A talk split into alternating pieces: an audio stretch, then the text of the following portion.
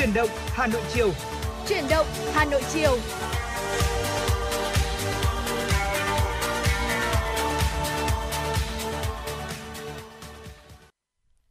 Võ Nam chào quý vị thính giả, quý vị đang đến với Chuyển động Hà Nội chiều ngày hôm nay. Chương trình đang được phát trực tiếp trên sóng FM tần số 96 MHz và cũng đang được phát trực tiếp trên trang web hanoitv.vn. Thưa quý vị thân mến và người bạn đồng hành cùng với Võ Nam ngày hôm nay để có thể truyền tải tới quý vị những tin tức được cập nhật một cách nhanh chóng và chính xác nhất, đó chính là Phương Nga. Xin được gửi lời chào tới quý vị thính giả và chúng ta lại gặp lại nhau trong khung giờ quen thuộc của chương trình Chuyển động Hà Nội chiều nay từ 16 tới 18 giờ và trong 120 phút trực tiếp cùng với lại chương trình trên tần số FM 96 MHz thì quý vị sẽ được cập nhật những tin tức đáng quan tâm trong buổi chiều ngày hôm nay. Bên cạnh đó là những tiểu mục nhỏ với những chủ đề đời thường trong cuộc sống chúng tôi đã chuẩn bị trước để có thể cùng thảo luận và suy ngẫm với quý vị. Bên cạnh đó không thể thiếu đó là những món quà âm nhạc. Quý vị đừng quên tương tác với chương trình để có thể yêu cầu những ca khúc mà mình muốn lắng nghe hay là gửi tặng đi tới người thân, bạn bè của mình nhé. Dạ vâng ạ, và để mở đầu cho Chuyển động Hà Nội chiều ngày hôm nay thì như thường lệ sẽ là một giai điệu của một ca khúc để có thể làm ấm không khí trước khi chúng ta chuyển động với Chuyển động Hà Nội chiều ngày hôm nay. Xin mời quý vị cùng đến với ca khúc Anh cho em mùa xuân qua giọng ca của Phan Đình Tùng.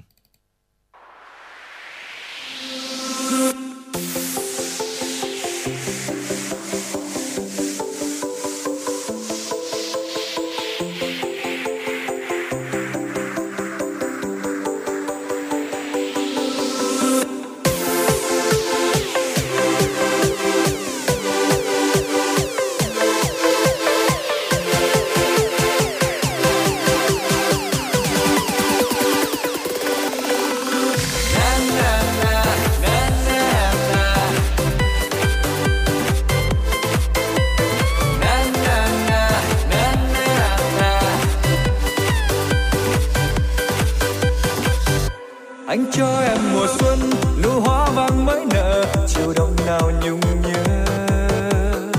Đường lao sao lá đầy, chân bước mòn hè phố, mắt buồn viên ngọn cây.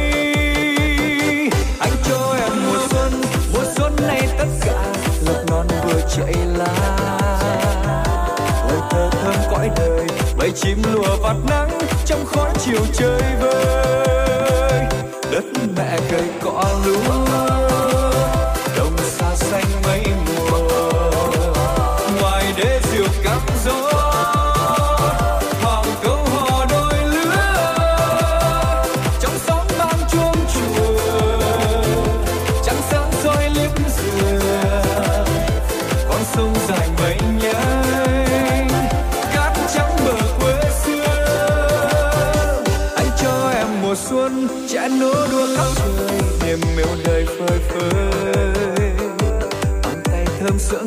Dãi đất hiền chim hót, mái nhà xinh kề nhớ.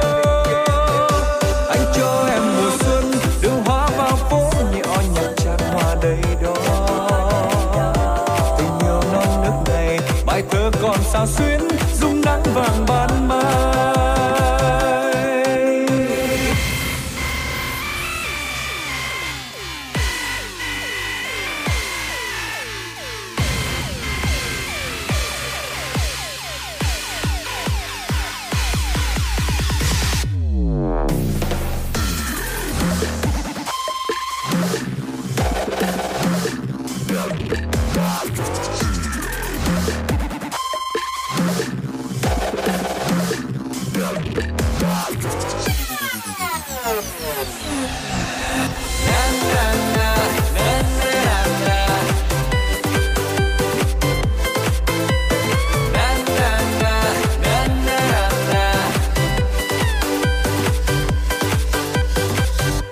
Anh cho em mùa xuân, nụ hoa vàng mới nở, chiều đông nào nhung nhớ.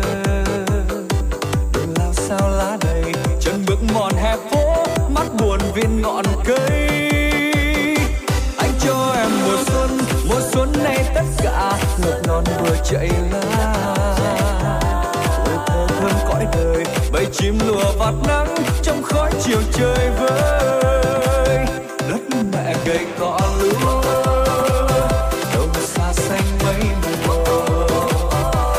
Hãy subscribe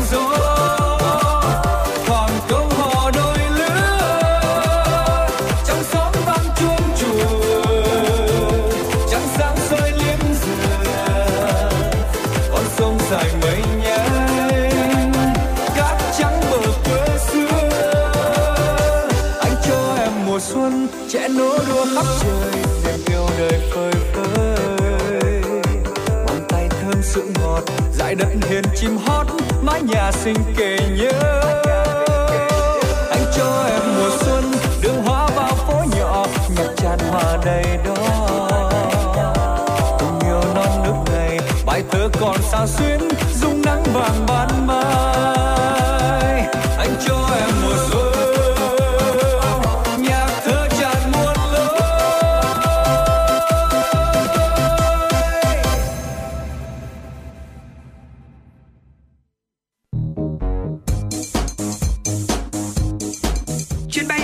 FM96 đang chuẩn bị nâng độ cao. Quý khách hãy thắt dây an toàn, sẵn sàng trải nghiệm những cung bậc cảm xúc cùng FM96.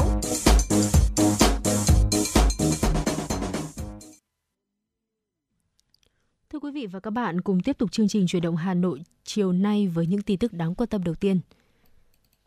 Sáng nay, Thủ tướng Chính phủ Phạm Minh Chính và đoàn đại biểu cấp cao Việt Nam đã tới thủ đô Viêng Chăn, bắt đầu thăm chính thức nước Cộng hòa Dân chủ Nhân dân Lào và đồng chủ trì kỳ họp lần thứ 45 Ủy ban Liên Chính phủ Việt Nam-Lào theo lời mời của Thủ tướng Chính phủ nước Cộng hòa Dân chủ Nhân dân Lào, Sonexay Siphandone. Ngay trong sáng nay, tại phủ Thủ tướng nước Cộng hòa Dân chủ Nhân dân Lào ở thủ đô Viêng Chăn, Thủ tướng Chính phủ Lào Sonexay Siphandone đã chủ trì lễ đón chính thức Thủ tướng Chính phủ Phạm Minh Chính và đoàn đại biểu cấp cao Việt Nam thăm chính thức nước Cộng hòa Dân chủ Nhân dân Lào. Đoàn xe chở Thủ tướng Phạm Minh Chính và đoàn đại biểu Việt Nam tiến vào phủ Thủ tướng Lào giữa hai hàng cờ hoa và các cháu thiếu nhi vẫy chào. Thủ tướng Lào Sonexay Siphandone, Thủ tướng Phạm Minh Chính xuống xe. Hai thủ tướng bắt tay, ôm hôn nồng ấm, thắm tình anh em. Sau khi Thủ tướng Phạm Minh Chính và Thủ tướng Lào vào vị trí danh dự, quốc thiều Việt Nam và Lào được cử lên. Sau đó, hai thủ tướng song bước duyệt đội danh dự quân đội Cộng hòa Dân chủ Nhân dân Lào. Thủ tướng Chính phủ Lào Sonexay Siphandone giới thiệu với Thủ tướng Phạm Minh Chính thành phần phía Lào tham dự lễ đón. Thủ tướng Phạm Minh Chính giới thiệu với Thủ tướng Lào thành phần phía Việt Nam tham dự lễ đón. Sau lễ đón, hai thủ tướng tiến hành hội đàm chính thức. Theo chương trình, trong chuyến thăm Lào, Thủ tướng Phạm Minh Chính dự kiến sẽ có cuộc hội đàm với Thủ tướng Lào Sonexay Siphandone, chào Tổng Bí thư, Chủ tịch nước Lào Thongloun Sisoulith, dự lễ bế mạc năm đoàn kết hữu nghị Việt Nam Lào, Lào Việt Nam 2022, hội kiến Chủ tịch Quốc hội Lào Saisophone Phongvihan, thăm các đồng chí nguyên lãnh đạo Đảng, Nhà nước Lào, đồng chủ trì kỳ họp lần thứ 45 Ủy ban Liên Chính phủ Việt Nam Lào, dự hội nghị hợp tác đầu tư Việt Nam Lào, gặp gỡ cộng đồng người Việt Nam tại Lào. Chuyến thăm chính thức Lào của Thủ tướng Phạm Minh Chính và đoàn đại biểu cấp cao Việt Nam góp phần củng cố, tăng cường mối quan hệ hữu nghị vĩ đại, đoàn kết đặc biệt, hợp tác toàn diện, gắn bó, tin cậy giữa hai Đảng, hai nước Việt Nam Lào. Thưa quý vị, sáng nay tại Hà Nội, Viện Hàn lâm Khoa học Xã hội Việt Nam tổ chức lễ công bố quyết định Thủ tướng Chính phủ bổ nhiệm Chủ tịch Viện Hàn lâm Khoa học Xã hội Việt Nam. Tới dự có Bí thư Trung ương Đảng, Phó Chủ tịch Chính phủ Phó Thủ tướng Chính phủ Lê Minh Khái. Tại buổi lễ, Thứ trưởng Bộ Nội vụ Nguyễn Duy Thăng đã công bố quyết định số 08 của Thủ tướng Chính phủ về việc điều động bổ nhiệm ông Phan Chí Hiếu, Thứ trưởng Bộ Tư pháp, giữ chức Chủ tịch Viện Hàn lâm Khoa học Xã hội Việt Nam. Thay mặt Chính phủ, Thủ tướng Chính phủ trao quyết định bổ nhiệm cho ông Phan Chí Hiếu, tân Chủ tịch Viện Hàn lâm Khoa học Xã hội Việt Nam. Phó Thủ tướng Chính phủ Lê Minh Khái khẳng định, ông Phan Chí Hiếu là cán bộ được đào tạo bài bản, có bản lĩnh chính trị và lập trường tư tưởng vững vàng, hiểu biết sâu rộng về pháp luật, có bề dày kinh nghiệm công tác, có năng lực trong tổ chức nghiên cứu khoa học, quản lý giáo dục và đào tạo, xây dựng và tư vấn chính sách, có năng lực, phẩm chất và thế mạnh phù hợp với các nhiệm vụ cơ bản của Viện Hàn lâm Khoa học Xã hội Việt Nam. Đó là nghiên cứu về những vấn đề cơ bản về khoa học xã hội, cung cấp luận cứ khoa học cho Đảng và Nhà nước trong việc hoạch định đường lối, chiến lược, quy hoạch, kế hoạch phát triển đất nước. Phát biểu nhận nhiệm vụ, tân Chủ tịch Viện Hàn lâm Khoa học Xã hội Việt Nam Phan Chí Hiếu bày tỏ lời cảm ơn lãnh đạo Đảng, Nhà nước, Chính phủ đã tin tưởng giao đảm nhiệm trọng trách mới và khẳng định sẽ nỗ lực hết mình, không ngừng học hỏi, kế thừa những thành tựu vẻ vang của Viện và các thế hệ lãnh đạo tiền nhiệm. Sáng nay, Công đoàn ngành y tế Hà Nội đã tổ chức chương trình Tết Sum Vầy, Xuân Gắn Kết và tổng kết phong trào công nhân viên chức lao động năm 2022, triển khai nhiệm vụ và phát động thi đua năm 2023. Năm 2022, Công đoàn ngành y tế Hà Nội đã tổ chức nhiều hoạt động hướng về cơ sở, đồng thời tăng cường công tác phối hợp chăm lo, hỗ trợ cho đoàn viên, công nhân viên chức, lao động bị ảnh hưởng bởi dịch bệnh và có hoàn cảnh khó khăn. Đặc biệt trong dịp Tết Nguyên đán Quý Mão 2023, Công đoàn ngành y tế Hà Nội tổ chức chương trình Tết Sum Vầy Xuân Gắn Kết với phương châm tất cả đoàn viên, công nhân, viên chức, lao động đều có Tết. Công đoàn ngành y tế Hà Nội yêu cầu công tác chăm lo Tết được tổ chức từ cấp ngành tới cấp cơ sở, bảo đảm mọi đoàn viên, công nhân, viên chức, lao động đều có Tết. Trong đó ưu tiên những trường hợp có hoàn cảnh đặc biệt khó khăn, mắc bệnh hiểm nghèo, tai nạn lao động, bệnh nghề nghiệp. Đồng thời tổ chức các hoạt động vui xuân đón Tết, thăm hỏi, tặng quà nhằm động viên đoàn viên, công nhân, viên chức, lao động không có điều kiện về quê đón Tết, trực Tết vẫn có được một cái Tết đầm ấm vui tươi. Dịp này, Công đoàn ngành y tế Hà Nội được nhận cờ thi đua xuất sắc của Liên đoàn Lao động thành phố Hà Nội. Phó Giám đốc Sở Y tế Hà Nội Vũ Cao Cương được nhận bằng khen của Tổng Liên đoàn Lao động Việt Nam. Bên cạnh đó, Công đoàn ngành y tế Hà Nội đã phát động phong trào thi đua năm 2023 và khen thưởng cho 66 cá nhân có thành tích trong công tác phối hợp giữa chính quyền và công đoàn năm 2022, 262 cá nhân tập thể có thành tích xuất sắc trong hoạt động công đoàn và phong trào công nhân viên chức lao động năm 2022. Thưa quý vị, ngày hội gói bánh chưng đã được tổ chức tại Bệnh viện Ung Bướu Hà Nội để mang đến niềm vui, niềm lạc quan và tiếp thêm sức mạnh cho các bệnh nhân. Những ngày cuối năm, ai cũng mong muốn được trở về bên gia đình, chuẩn bị cho những ngày Tết sắp tới. Còn với các bệnh nhân đang điều trị tại các bệnh viện, mong muốn của họ là sớm khỏe, sớm khỏi bệnh để được về nhà trong dịp Tết này. Để mang đến niềm vui, niềm lạc quan và tiếp thêm sức mạnh cho các bệnh nhân, một ngày hội gói bánh chưng đã được tổ chức tại Bệnh viện Ung Bướu Hà Nội. Gói 100 chiếc bánh chưng cũng là 100 liều thuốc tinh thần với các bệnh nhân tại đây. Lá song, gạo, đậu, thịt và một không khí tuyệt vời là những gì đang diễn ra tại cuộc thi gói bánh chưng này. Nếu bước vào không gian này mà không đặt tâm thế là một bệnh viện, rất có thể bạn sẽ nhầm tưởng đây là một ngày hội gói bánh chưng của một tổ dân phố hay một đại gia đình. Mỗi người một công đoạn, một nhiệm vụ riêng. Người thì cắt lá, người đổ gạo, người đắp thịt, người gói bánh, không phân biệt người bệnh hay cán bộ y tế. Sau 30 phút hết mình, những chiếc bánh chưng vuông vắn, đong đầy tình cảm đã được hoàn thành. Tất cả những người có mặt ở đây đều cảm thấy được truyền động lực. Những chiếc bánh chưng đi kèm với mong ước năm mới của những bệnh nhân cũng sẽ là những động lực những ngày cuối năm để họ mạnh mẽ vượt qua bệnh tật, trở về với gia đình trong những ngày Tết sắp tới. Thưa quý vị, vừa rồi là những tin tức thời sự đáng chú ý mà chúng tôi cập nhật và gửi tới quý vị trong Chuyển động Hà Nội chiều ngày hôm nay. Và những tin tức vẫn sẽ được chúng tôi liên tục cập nhật ở những phần sau của chương trình. Và ngay bây giờ thì chúng ta cùng thư giãn với một giai điệu âm nhạc với ca khúc Chưa Quên Người Yêu Cũ. Xin mời quý vị chúng ta hãy cùng lắng nghe.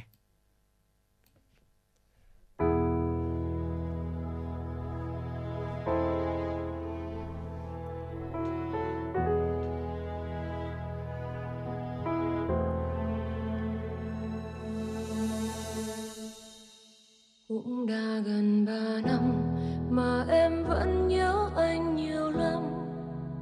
Vẫn chưa thể yêu ai, vẫn chưa nắm tay ai. Thế gian này rộng lớn mà con tim trắng to nhiều hơn. Chỉ vừa đủ nhớ một người, chỉ vừa đủ thương. Đâu phải em muốn quên là sẽ quên, là sẽ quên. Đâu phải mong hết đâu là bớt đau, là bớt đau. Nhiều khi lý trí cố gắng mạnh mẽ, nhưng trái tim thật sự yếu đuối. Là em giấu đi, chỉ là em giấu đi. Đâu phải yêu hết đâu người đến. Cho hết đi, người chẳng đi, người chẳng đi.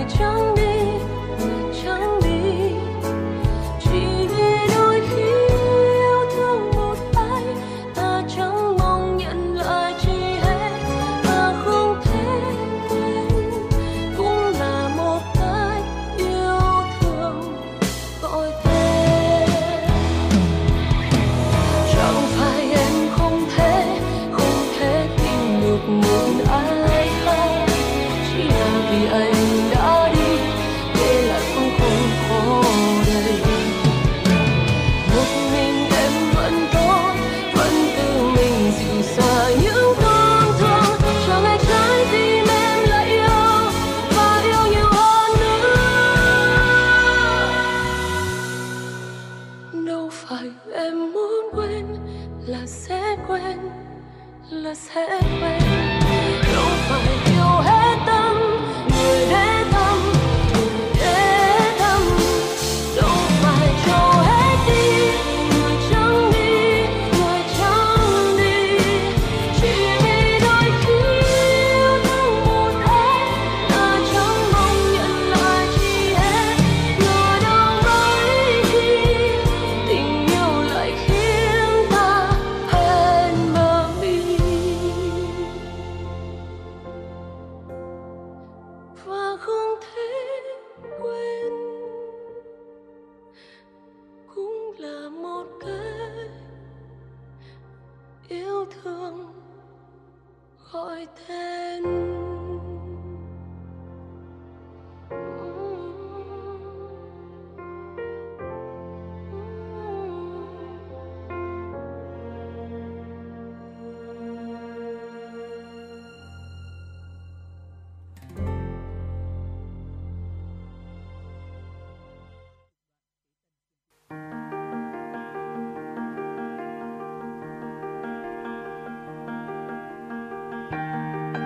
Quý vị và các bạn đang theo dõi kênh FM 96MHz của Đài Phát thanh Truyền hình Hà Nội.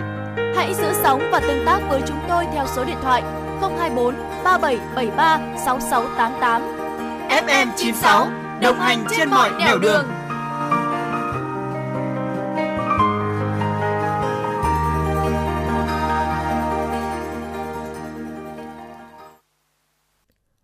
Thưa quý vị, chúng ta sẽ cùng nhau tiếp tục những tin tức đáng quan tâm trong nước. Từ 15 giờ ngày hôm nay, Liên Bộ Công Thương Tài chính thực hiện điều chỉnh giá xăng dầu theo chu kỳ. Theo đó, xăng E5 RON92 và RON95 được giữ nguyên giá so với kỳ trước.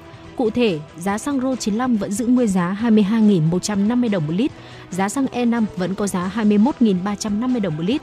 Trong khi đó, giá dầu diesel giảm 520 đồng một lít xuống còn 21.620 đồng một lít.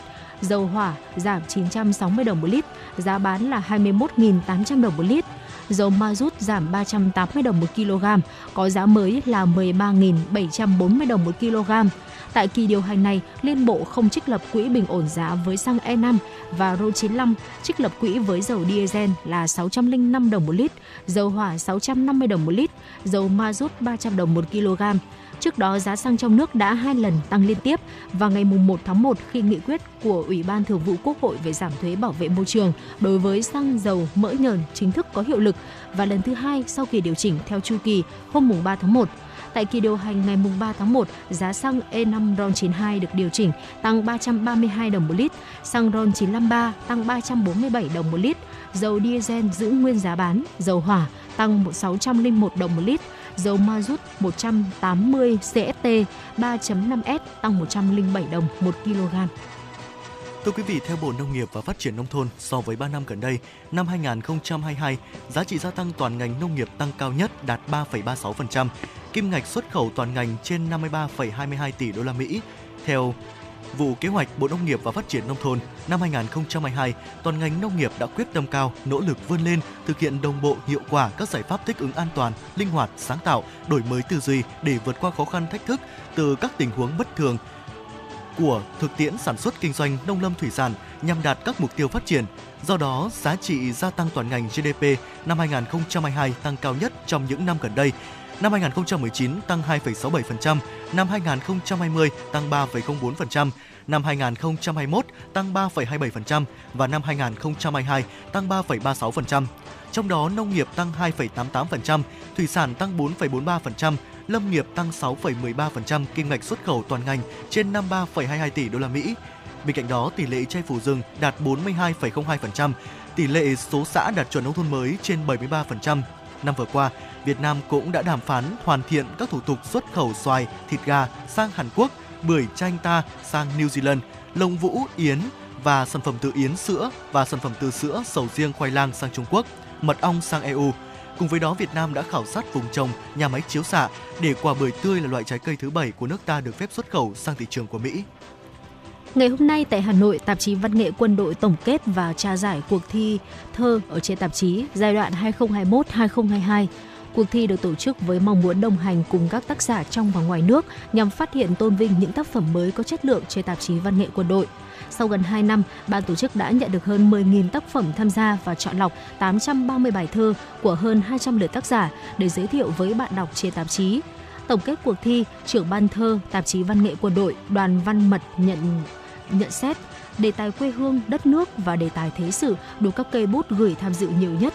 Đề tài chiến tranh cách mạng, lực lượng vũ trang và người chiến sĩ hôm nay cũng được nhiều tác giả đề cập với góc nhìn mới, hấp dẫn. Các tác giả tham gia ở nhiều lứa tuổi ngành nghề, có tác giả tên tuổi trên thi đàn và có tác giả mới lần đầu xuất hiện. Với sự phong phú trong đề tài, sự sinh động trong giọng điệu, mỗi tác giả đã đem đến cho cuộc thi thơ sự mới mẻ, ấn tượng, riêng biệt. Ban tổ chức còn trao 4 giải ba và 5 giải tư, trong đó có những tác giả được đông đảo bạn đọc biết đến như Bùi Sĩ Hoa, Nguyễn Thành Hải, Trang Thanh, Lê Thanh My, Nguyễn Đức Hậu. Thưa quý vị, thực hiện cao điểm đấu tranh vi phạm an toàn thực phẩm dịp cuối năm, đội 4 Phòng Cảnh sát Môi trường Công an thành phố Hà Nội đã phối hợp với đội Quản lý thị trường số 2 Cục Quản lý thị trường Hà Nội chặn đứng một vụ vận chuyển khoảng 1 tấn nội tạng động vật bẩn đang trên đường đi tiêu thụ ra thị trường. Liên tiếp các vụ vi phạm về an toàn thực phẩm được phát giác thực sự là lời cảnh báo mạnh mẽ với người tiêu dùng về sự gia tăng thực phẩm bẩn trên thị trường trong dịp cuối năm này. Bên trong những bao tải màu trắng chất đầy nầm lợn đã được cấp đông.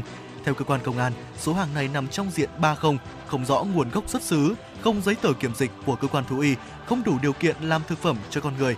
Vậy nhưng người đàn ông vừa là chủ hàng, vừa là lái xe, lại tiết lộ đang chuẩn bị bán cho các đầu buôn thì bị bắt.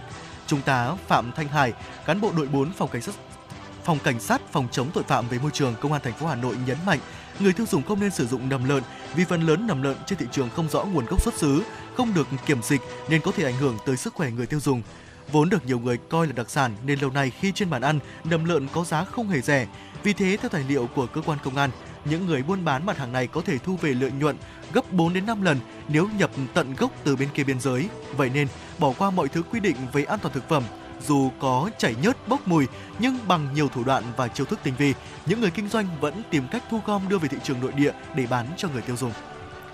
Thưa quý vị, vừa rồi là những tin tức thời sự đáng chú ý do phóng viên Thu Vân thực hiện mà chúng tôi chuyển tới quý vị trong Chuyển động Hà Nội chiều ngày hôm nay.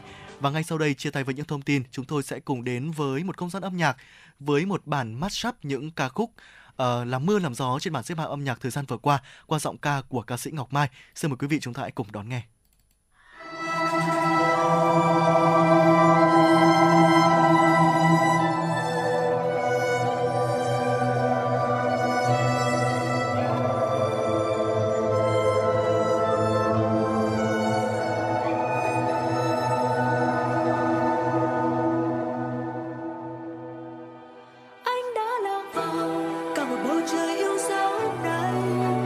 Trời ngát xanh thêm nhanh lên màu yêu đó.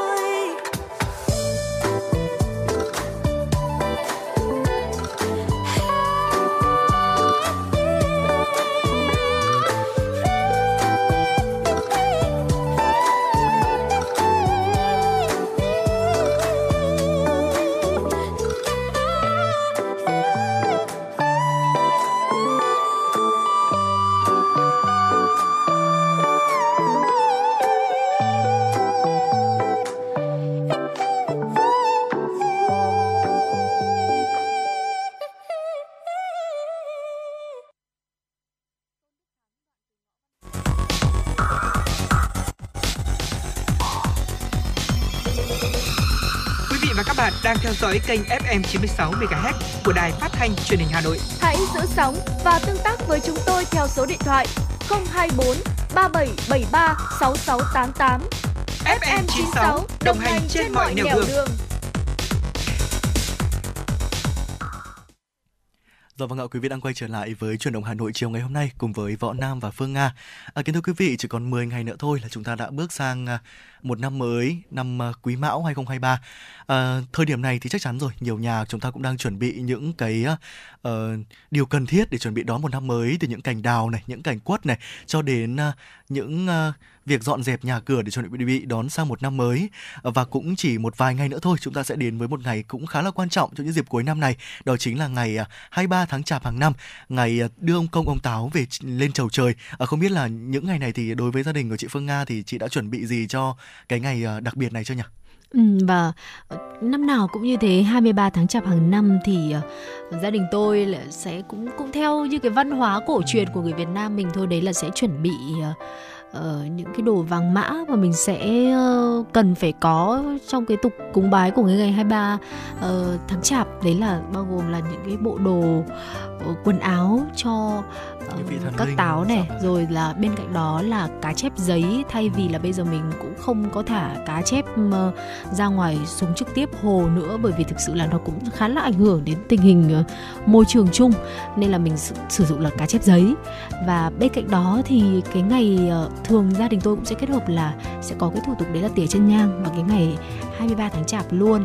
Và nhưng mà gần tới ngày đó thì chúng mới dần đi mua những cái đồ đó về để ở nhà để sẽ cúng trong cái ngày hôm đó. Thường thì năm nay lại khá là thuận lợi, 23 tháng Chạp lại rơi đúng vào thứ Bảy, nên là ngày nghỉ trong tuần, nên là các gia đình chắc chắn là sẽ có thời gian để mà chuẩn bị cho cái lễ cúng đưa tiễn ông Công ông Táo lên chầu trời nó được chu tất và hoàn thiện hơn.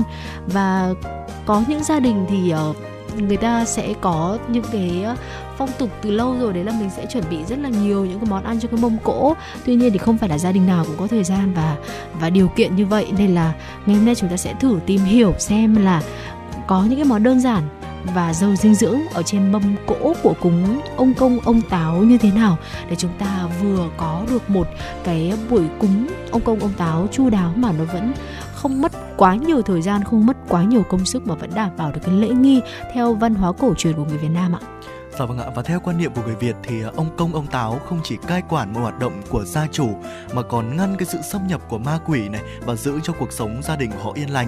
Cái tục thờ cúng ông Công ông Táo thì mang ý nghĩa cầu mong cho một sự ấm no đầy đủ, sau đó thì mới đến là ý nghĩa thờ thần bếp, chuyên cai quản việc bếp núc.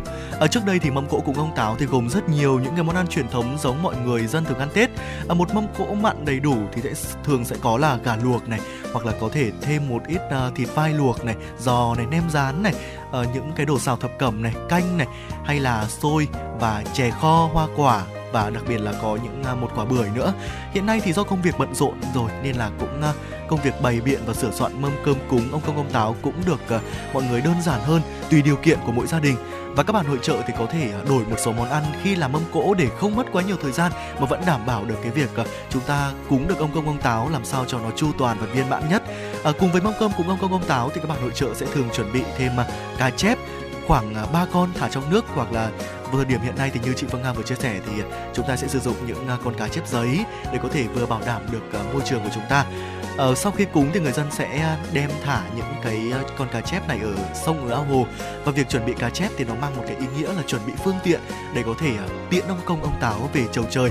Và chỉ còn một vài ngày nữa thôi là đến ngày cúng ông Công ông Táo về chầu trời rồi. Thì nếu quý vị vẫn đang băn khoăn là không biết là trong cái mâm cơm cúng ông Công ông Táo ngày hôm đấy thì quý vị sẽ chuẩn bị những cái món ăn nào trong cái mâm cỗ, thì hãy để Võ Nam và Phương Nga bật mí cho quý vị một số món đơn giản trên mâm cơm cúng ông Công ông Táo ngay sau đây. Những cái món ăn nó rất là cơ bản trong một mâm cỗ cúng của người Việt ta. Đầu tiên đó là xôi, thì có thể chuẩn bị xôi gấc, xôi đậu xanh hoặc là xôi trắng. Để có một món xôi ngon thì có thể để ý ngâm nếp từ 6 tới 8 tiếng, nghĩa là chúng ta sẽ ngâm từ tối ngày hôm trước, vớt ra đãi lại rồi để ráo và xóc thêm một chút muối. Sau đó thì cho nước vào xửng hấp, lượng nước bằng 1/2 khoảng cách từ đáy nồi đến xửng. Nấu sôi nước rồi là hạ lửa xuống, sôi liu riu rồi mới cho nếp vào để đun sôi, nên đổ sôi thành 2 lần, là đổ sôi thứ 2. Trước khi đổ thì cho thêm một chút dầu ăn để có thể tạo độ bóng cho sôi ạ. Vâng ạ, một món ăn tiếp theo đó chính là gà luộc, rất là quen thuộc đúng không quý vị? Gà luộc là một cái món ăn mà dường như không thể thiếu trong một cái mâm cúng mặn nào của người Việt. Và có một cái bí quyết để quý vị có thể luộc gà ngon, đó chính là hãy đun sôi nước cùng với một vài lát gừng này hoặc là một củ hành khô. Quý vị nếu có điều kiện thì có thể nướng chúng trước khi chúng ta cho vào cái nồi luộc gà để có thể vừa làm cái nước dùng và làm cho gà của chúng ta được thơm hơn và da của nó giòn hơn. Và khi cho gà vào thì chúng ta nên hạ nhỏ lửa xuống để gà không bị rách da ra. Và tùy vào những cái con gà già hay là gà non mà quý vị cũng có cho mình được những cái thời gian luộc cho phù hợp. Tuy nhiên thì trung bình thì thời gian luộc chín gà ở lửa nhỏ là khoảng từ 15 đến 20 phút. Sau khi gà luộc thì chúng ta nên ủ thêm gà ở trong nồi khoảng tầm từ 5 đến 10 phút để gà có thể chín kỹ hơn ở những phần cái bên trong. Sau đó chúng ta sẽ vớt ra và chúng ta đã có được một con gà luộc rất là ưng ý để có thể dâng lên mâm cúng của chúng ta trong những ngày này. Vâng ạ, và món canh bóng cũng rất là quen thuộc và lại rất dễ làm. Đối với người miền Bắc, canh bóng là món canh mà dường như là không thể thiếu trên mâm cỗ ngày Tết, hoặc có thể thay thế bằng những bát canh măng, canh củ quả, canh khoai tây, cà rốt ninh với sườn, hay là canh bí xanh nấu với sườn với mọc, canh mướp đắng nhồi thịt, cái khổ qua. Nhưng mà phải nói là canh bóng hay là canh măng, canh củ quả, canh khoai tây là những cái món phổ biến nhất và chúng ta có thể bắt gặp ở trên mâm cơm cỗ cúng của người miền Bắc vào dịp Tết. Dạ vâng ạ, ngoài ra thì một món ăn rất là quen thuộc mà tôi nghĩ rằng là rất là quen thuộc với các bạn nội trợ rồi, đó chính là nem rán, hay còn gọi là chả giò, là một món ăn quen thuộc đối với người Việt của chúng ta. Món ăn này hấp dẫn người ăn bởi cái sự giòn rụm của vỏ nem, trong khi nhân phía trong thì rất là đa dạng và đậm đà và vẫn giữ được một cái độ mềm và ẩm nhất định. Nhân nem của chúng ta là sự kết hợp của những cái loại rau củ quả như là cà rốt này, giá đỗ này, có thể là có hành tây, nấm hương, mộc nhĩ, có thể có miến với trứng gà và đặc biệt là có một ít thịt lợn xay nhỏ, là một món ăn cung cấp đủ dinh dưỡng. Và nem rán thì quý vị nên chia thành 2 lần thôi quý vị. Một lần nem rán thì nó sẽ giòn lâu để có thể nó sẽ không bị ỉu nữa, để cho cái món nem rán của chúng ta nó sẽ giòn hơn. Và củ quả xào thập cẩm cũng là một cái món mà chúng ta rất là hay gặp và dễ làm nữa thưa các bạn nội trợ.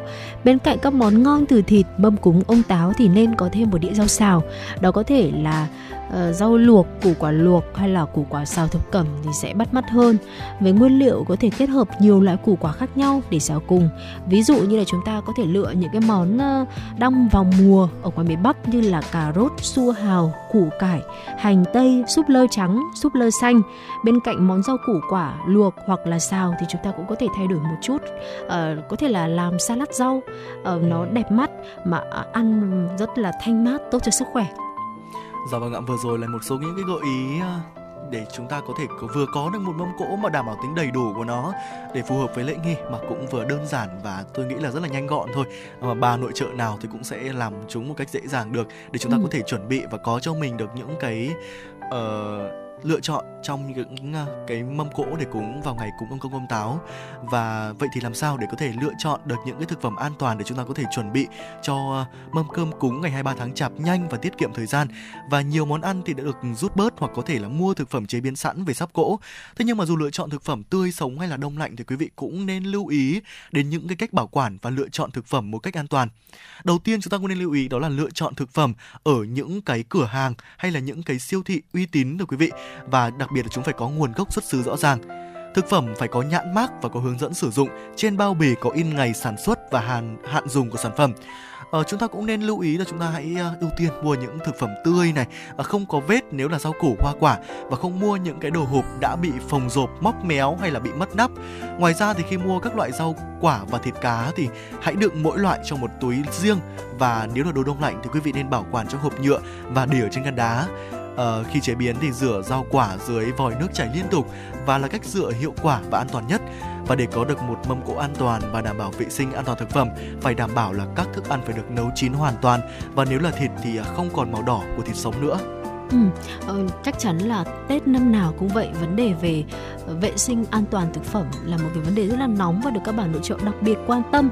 Và bởi vì là theo cái xu thế của cuộc sống thì dần dần mọi thứ nó trở nên công nghiệp hóa hơn, và các bạn nội trợ không có quá nhiều thời gian để chúng ta có thể lựa thực phẩm nó được một cách cẩn thận và chu đáo nhất. Đôi khi là chúng ta ào ra chợ hay là ào ra một cái cửa hàng thực phẩm nào đấy mình mua đồ về nấu mà không có thời gian để nhìn kỹ xem là cái thực phẩm mình mua nó có được tươi ngon hay không. Tuy nhiên thì lúc nào cũng vậy, dịp Tết cái vấn đề an toàn, sức khỏe luôn được đặt lên hàng đầu, thì chúng tôi cũng rất là mong rằng với những cái nội dung mà Phương Hà và Võ Nam vừa chia sẻ sẽ giúp cho quý vị chúng ta có thêm những cái thông tin, những cái kinh nghiệm để chúng ta lựa đồ ăn, thực phẩm để nấu trong những ngày cúng lễ Tết sắp tới, và rất là mong quý vị có thể chia sẻ thêm những cái kinh nghiệm vốn có của mình về với hòm thư hay là fanpage của chương trình Chuyển động Hà Nội để chúng tôi cũng có thêm những thông tin hữu ích chia sẻ tới các quý vị thính giả khác ạ. Dạ vâng ạ, và một năm mới thì cũng sắp bắt đầu rồi. Một ca khúc âm nhạc ngay sau đây trong không gian âm nhạc của Chuyển động Hà Nội FM96 ngày hôm nay sẽ được gửi tới quý vị, đó chính là một bản mashup Năm Qua Đã Làm Gì và Khúc Giao Mùa. Mời quý vị đón nghe.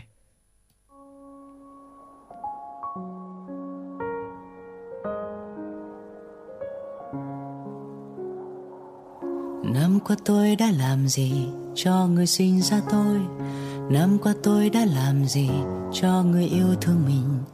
Năm qua tôi đã làm gì cho người nâng đỡ tôi? Và năm qua tôi đã làm gì cho những mối quen thân tình? Giờ là lúc nhìn lại xem một năm vừa trải qua, buồn vui thế nào, có giận hơn có thứ tha, hài lòng hay thất vọng, trưởng thành hơn hay vẫn ngây ngô như lúc ban đầu. Dù là như thế nào, dù mọi điều đã có ra sao, chỉ cần ngoảnh lại một nụ cười vẫn nở trên môi. Thành công thất bại chỉ là chuyện năm cũ thôi, đón chào năm mới. Năm qua tôi có được gì sau những lần rong chơi?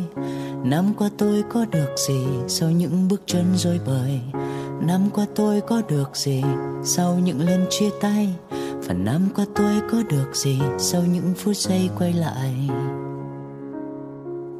Giờ là lúc nhìn lại xem một năm vừa trải qua, buồn vui thế nào, có giận hơn có thứ tha, hài lòng hay thất vọng, trưởng thành hơn hay vẫn ngây ngô như lúc ban đầu. Dù là như thế nào, dù mọi điều đã có ra sao, chỉ cần ngoảnh lại một nụ cười vẫn nở trên môi. Thành công thất bại chỉ là chuyện năm cũ thôi, đón chào năm mới. Năm nay tôi sẽ làm gì cho người sinh ra tôi? Năm nay tôi sẽ làm gì cho người yêu thương mình? Năm nay tôi sẽ làm gì cho người nâng đỡ tôi? Và năm nay tôi sẽ làm gì cho những mối quen thân tình?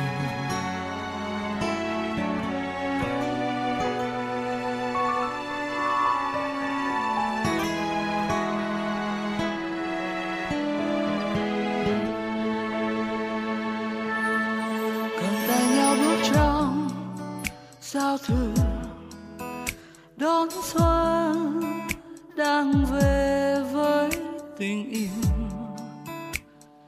Trái đất này ta cùng bao người nhìn nhau ánh mắt hân hoan với bao niềm yêu thương cuộc đời. Bên em anh say trong hạnh phúc, đôi môi em anh ngỡ cánh đào. Bên em anh nghe trong lòng hát những giai điệu tình yêu. Ta đi bên nhau đón xuân đang về tới, hôn hoa vào cùng với đất trời. Xin nâng ly lên chúc nhau thêm hạnh phúc.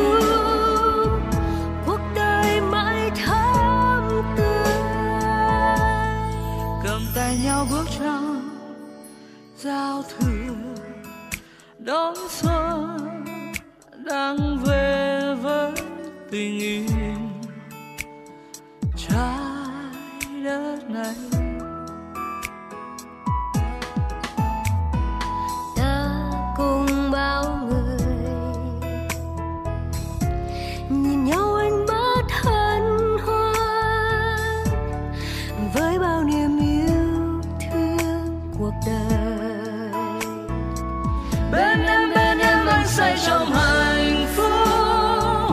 đôi môi em anh ngỡ cánh đào, bên em anh nghe trong lòng hát những giai điệu tình yêu.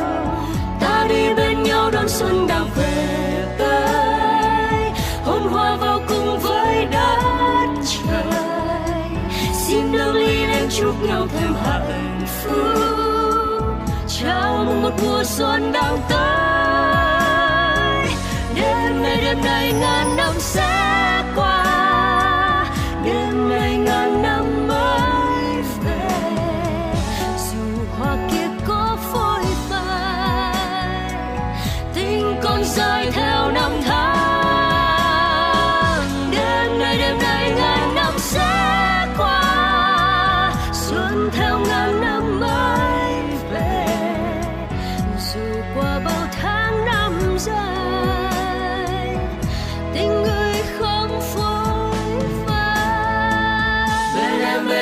Say trong hạnh phúc, đôi môi em anh ngỡ cánh nào, bên anh em nghe trong lòng hát những giai điệu tình yêu.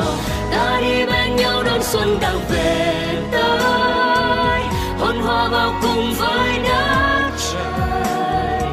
Xin nâng ly lên chúc nhau thêm hạnh phúc. Cuộc đời mãi tháng tươi, xin nâng ly lên chúc nhau thêm hạnh phúc. Cuộc đời mãi tháng tươi.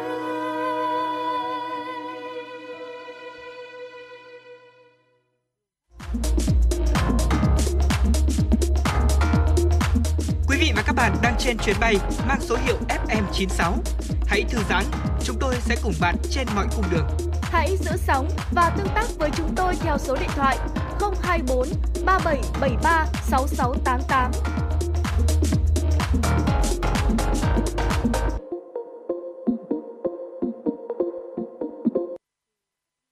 Thưa quý vị và các bạn, ngay bây giờ sẽ là những tin tức quốc tế đáng quan tâm. Theo CNBC, đạo luật được áp dụng với tất cả các công ty có từ 15 nhân viên trở lên trong phạm vi bang. Các công ty này phải công khai mức lương của cả công việc theo giờ, công việc tạm thời cũng như mức lương khởi điểm của các giám đốc điều hành công ty công nghệ. Điều này đồng nghĩa với việc giờ đây, công chúng có thể biết mức lương mà các công ty công nghệ hàng đầu đang trả cho nhân viên của họ.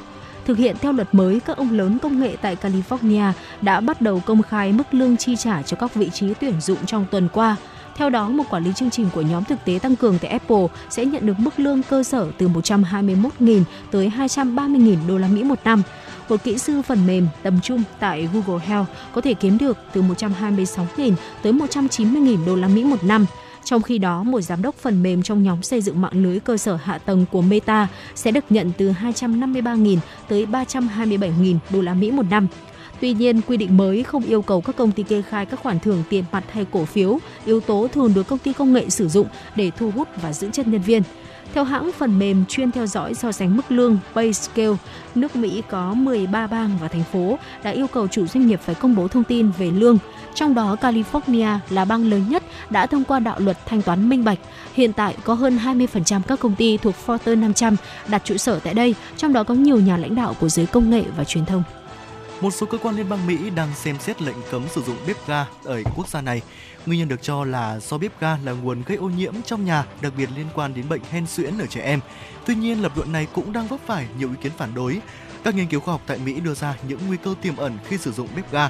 Việc dùng bếp ga thải ra khí NO2 cao hơn và làm tăng nguy cơ gây ra các vấn đề về bệnh về đường hô hấp, tim mạch hay ung thư. Nghiên cứu cũng cho thấy gần 13% ca bệnh hen suyễn ở trẻ em Mỹ hiện nay là do sử dụng bếp ga. Khoảng 35% gia đình Mỹ dùng bếp ga để đun nấu. Tuy nhiên, Hiệp hội Khí đốt Mỹ đã phản đối lệnh cấm sử dụng khí đốt tự nhiên khi cho rằng bếp ga vẫn là sản phẩm được ưa thích với giá cả phải chăng của hơn 1/3 số hộ gia đình tại Mỹ. Và lệnh cấm này, nếu được áp dụng, sẽ khiến chi phí nhà ở trở nên đắt đỏ hơn. Đạo luật giảm lạm phát tại Mỹ hỗ trợ người dân khoảng 840 đô la Mỹ cho bếp điện và tối đa 500 đô la Mỹ để trang trải chuyển đổi từ dùng khí đốt sang điện. Một số bang tại Mỹ đã cấm tất cả các công trình xây dựng mới sử dụng khí đốt tự nhiên. Theo đó, nhà ở mới sẽ phải dùng bếp điện. Điều này góp phần hướng tới mục tiêu đến năm 2030, Mỹ sẽ giảm 40% lượng khí thải nhà kính. Sau 3 năm áp dụng các biện pháp hạn chế nhằm ngăn ngừa đại dịch COVID-19, năm nay, Ả Rập Xê Út sẽ không giới hạn số người tham gia lễ hành hương Haji. Đây là thông báo của chính phủ Ả Rập Xê Út vào ngày 10 tháng 1. Ông Taufik Al-Rabia, Bộ trưởng phụ trách các lễ Haji và Umrah, cho biết số lượng người được phép tham gia hành hương Haji năm 2023 sẽ trở về mức trước đại dịch, không giới hạn độ tuổi. Bộ trưởng Taufik Al-Rabia công bố thông tin trên tại lễ khai mạc Expo Haji, sự kiện kết hợp hội nghị và triển lãm về những dịch vụ liên quan tới các nghi lễ Haji và Umrah. Sự kiện kéo dài 4 ngày tại Jeddah. Cũng theo Bộ trưởng Taufik Al-Rabia, phí bảo hiểm cho những người hành hương Umrah sẽ giảm 63%, trong khi những người hành hương Haji cũng được giảm 73% chi phí trên. Lễ hành hương Haji diễn ra vào tháng 6 là một trong 5 nghi lễ quan trọng nhất của người theo đạo Hồi. Năm 2019, khoảng 2,5 triệu người đã tham gia lễ hành hương này. Trong 2 năm 2020 và 2021, số lượng người tham gia giảm mạnh do các biện pháp hạn chế để phòng chống dịch COVID-19 và chỉ có người Ả Rập Xê Út được phép hành hương. Theo đó, năm 2020 chỉ có 1.000 người tham gia. Theo các dữ liệu chính thức, trước khi dịch bệnh bùng phát, mỗi năm các dịp lễ hành hương Haji và Umrah mang về nguồn thu khoảng 12 tỷ đô la Mỹ cho Ả Rập Xê Út. Thưa quý vị, Bộ Nông lâm và Ngư nghiệp Nhật Bản thông báo sẽ tiêu hủy hơn 10 triệu con gà do dịch cúm gia cầm trùng H5N1 đang lây lan nhanh chóng tại nước này. Đây là mức tiêu hủy gia cầm cao kỷ lục trong giai đoạn cao điểm của đợt dịch cúm thường kéo dài từ tháng 10 đến tháng 5 hàng năm. Ngày 9 tháng 1, một nông trại chăn nuôi gia cầm ở thị trấn Shirosato của tỉnh Ibaraki, phía đông bắc Tokyo, đã xác nhận ổ dịch gia cầm và bắt đầu tiêu hủy 930.000 con gà tại trang trại này. Với ổ dịch cúm gia cầm mới nhất được phát hiện tại trang trại ở Miyazaki, số tỉnh bị ảnh hưởng trong đợt dịch cúm gia cầm này là 23 tỉnh, mức cao nhất từ trước đến nay. Trên cả nước Nhật Bản hiện có 56 ổ dịch tại 23 tỉnh, vượt xa kỷ lục số ổ dịch cúm gia cầm từng được ghi nhận, trong khi số gia cầm bị tiêu hủy cũng vượt mùa dịch 2020-2021. Bộ Nông lâm và Ngư nghiệp Nhật Bản đã kêu gọi các trang trại chăn nuôi gia cầm tăng cường các biện pháp phòng chống cúm gia cầm trong bối cảnh dịch bệnh đã dẫn đến việc tiêu hủy cao kỷ lục gần 10 triệu con gà và các loài gia cầm khác. Bộ này đã ban hành hướng dẫn cho các chủ trang trại nhằm đảm bảo việc vệ sinh chuồng trại được tiến hành theo đúng quy định. Các chủ trang trại cũng được khuyến nghị tiến hành sửa chữa các cơ sở chăn nuôi nếu thấy cần thiết để tránh chim hoang dã có thể mang virus tiếp xúc với gia cầm. Thưa quý vị, vừa rồi là những tin tức thời sự quốc tế đáng chú ý do phóng viên Thu Vân thực hiện mà Võ Nam, Phương Nga chuyển tới quý vị trong Chuyển động Hà Nội chiều ngày hôm nay. Và ngay bây giờ, trước khi đến với những nội dung tiếp theo của chương trình, mời quý vị chúng ta cùng nhau thư giãn với giai điệu của ca khúc Tết này con sẽ về qua giọng ca của Bùi Công Nam. Tết này con sẽ về, dẫu ở đâu con cũng sẽ về. Về đêm hết chuyện kể ba nghe, đêm giao thừa vô bếp phơi bề. Tết này con sẽ về, mẹ đừng lo và chờ con nhé. Bởi con hiểu Tết với mẹ là chỉ khi thấy con được quay trở về. Năm qua có lắm gian nan, ai ai cũng thấy khó khăn.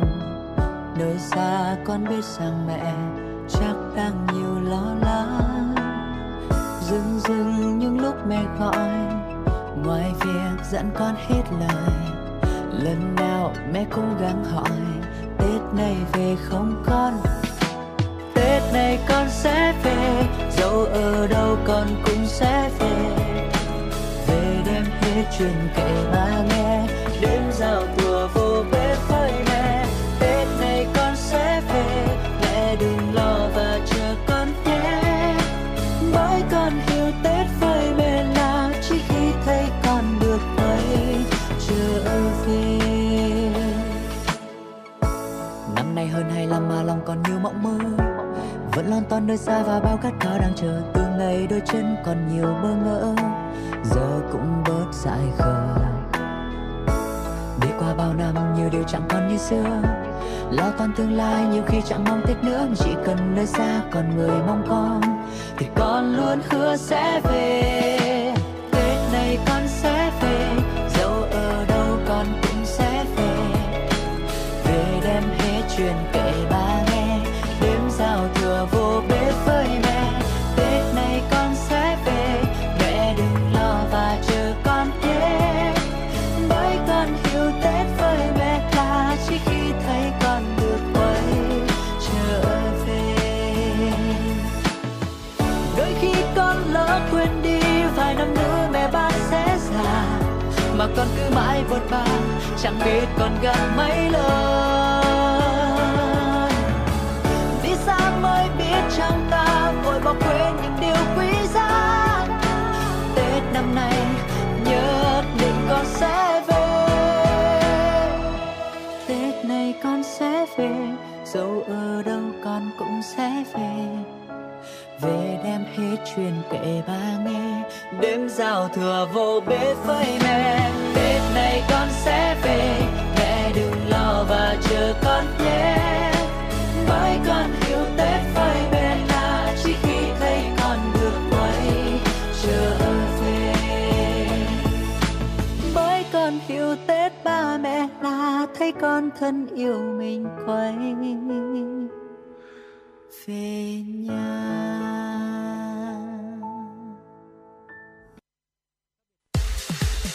Quý vị và các bạn đang trên chuyến bay mang số hiệu FM96. Hãy thư giãn, chúng tôi sẽ cùng bạn trên mọi cung đường. Hãy giữ sóng và tương tác với chúng tôi theo số điện thoại 024 3773 6688. Vâng ạ, quý vị đang quay trở lại với Võ Nam và Phương Nga trong Chuyển động Hà Nội trong buổi chiều ngày hôm nay. Và thưa quý vị, Tết cũng đến rồi, và trong những ngày cuối cùng của năm mới như thế này thì vấn đề sức khỏe, để chúng ta có thể đảm bảo được sức khỏe của mình, đón một cái Tết thật là yên vui, bình an bên gia đình luôn là vấn đề được mọi người quan tâm. Và trong những giây phút tiếp theo của chương trình thì Võ Nam và Phương Nga sẽ chuyển tới quý vị một vài những cái mẹo nhỏ để có thể giảm đau họng và có thể có những biện pháp mà chúng ta có thể bảo vệ sức khỏe của mình trước cái bệnh bị đau họng, để có thể đón một cái Tết thật là có được một cái sức khỏe thật là tốt để chúng ta có thể đón một cái Tết năm nay, đúng không ạ? Vào những cái thời tiết mà lành lạnh như thế này, đặc biệt là ngày hôm qua, ngày hôm nay thì có thể thấy là ở thủ đô Hà Nội của chúng ta là thấy được rằng là cái nền nhiệt nó giảm xuống hơn một chút và có cả mưa nữa, nên là cái việc mà những cái vấn đề về đường hô hấp xảy đến với chúng ta cũng là cái điều rất là dễ hiểu thôi. Và chính trong những cái thời tiết như thế này lại còn gần tới Tết Nguyên đán nữa thì chắc chắn là ai cũng sẽ mong muốn có những cái biện pháp để làm sao giữ gìn được sức khỏe của mình này, không những của mình, của người thân xung quanh mình, của cả gia đình, nó thực sự là không gặp phải cái vấn đề gì cả để chúng ta sẽ có một cái thể trạng tốt nhất để đón cái Tết Nguyên đán. Và ngay bây giờ sẽ là có những cái cách giảm đau họng cấp tốc mà chúng tôi xin được chia sẻ tới quý vị. Đầu tiên, một tách trà thảo dược ấm đã có thể làm dịu ngay được cơn đau họng cho chúng ta rồi.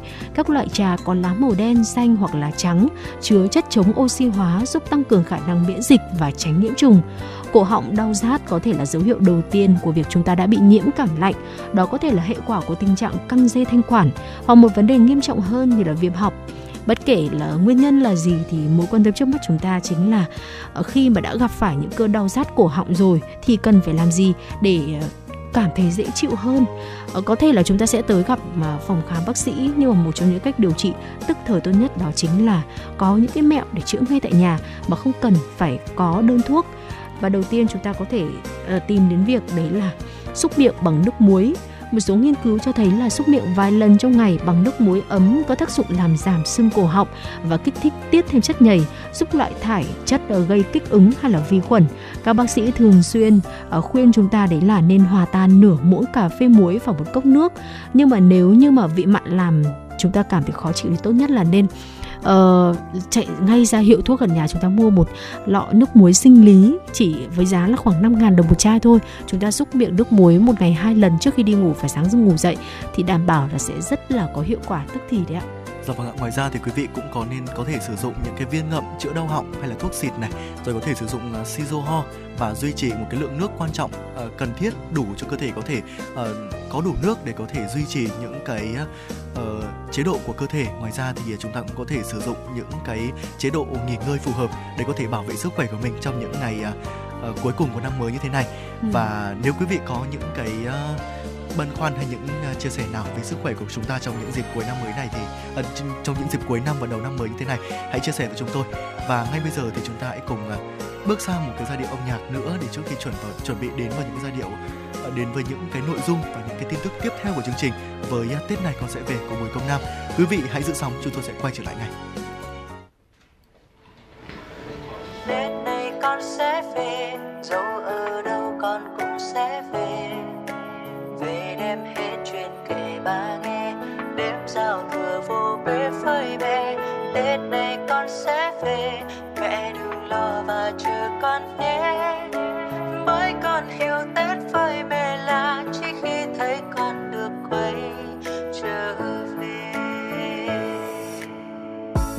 qua có lắm gian nan, ai ai cũng thấy khó khăn. Nơi xa con biết rằng mẹ chắc đang nhiều lo lắng. Dừng dừng những lúc mẹ gọi, ngoài việc dặn con hết lời, lần nào mẹ cũng gắng hỏi, Tết này về không con? Tết này con sẽ về, dẫu ở đâu con cũng sẽ về.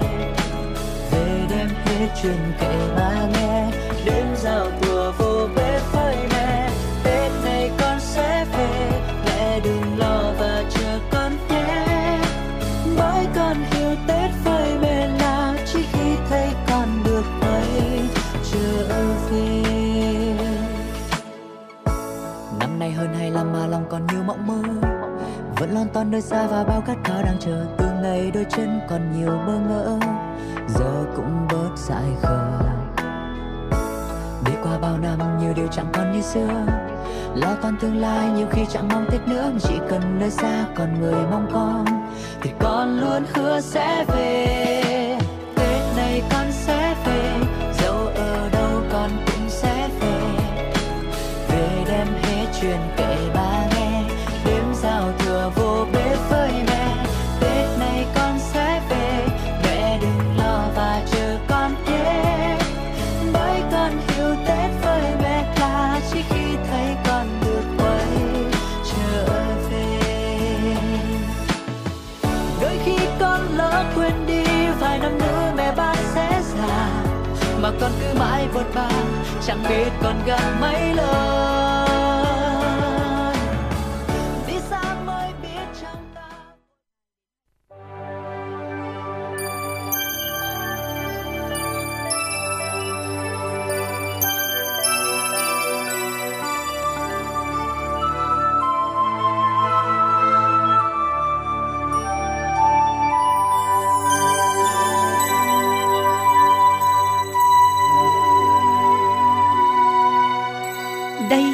Là Đài Phát thanh và Truyền hình Hà Nội.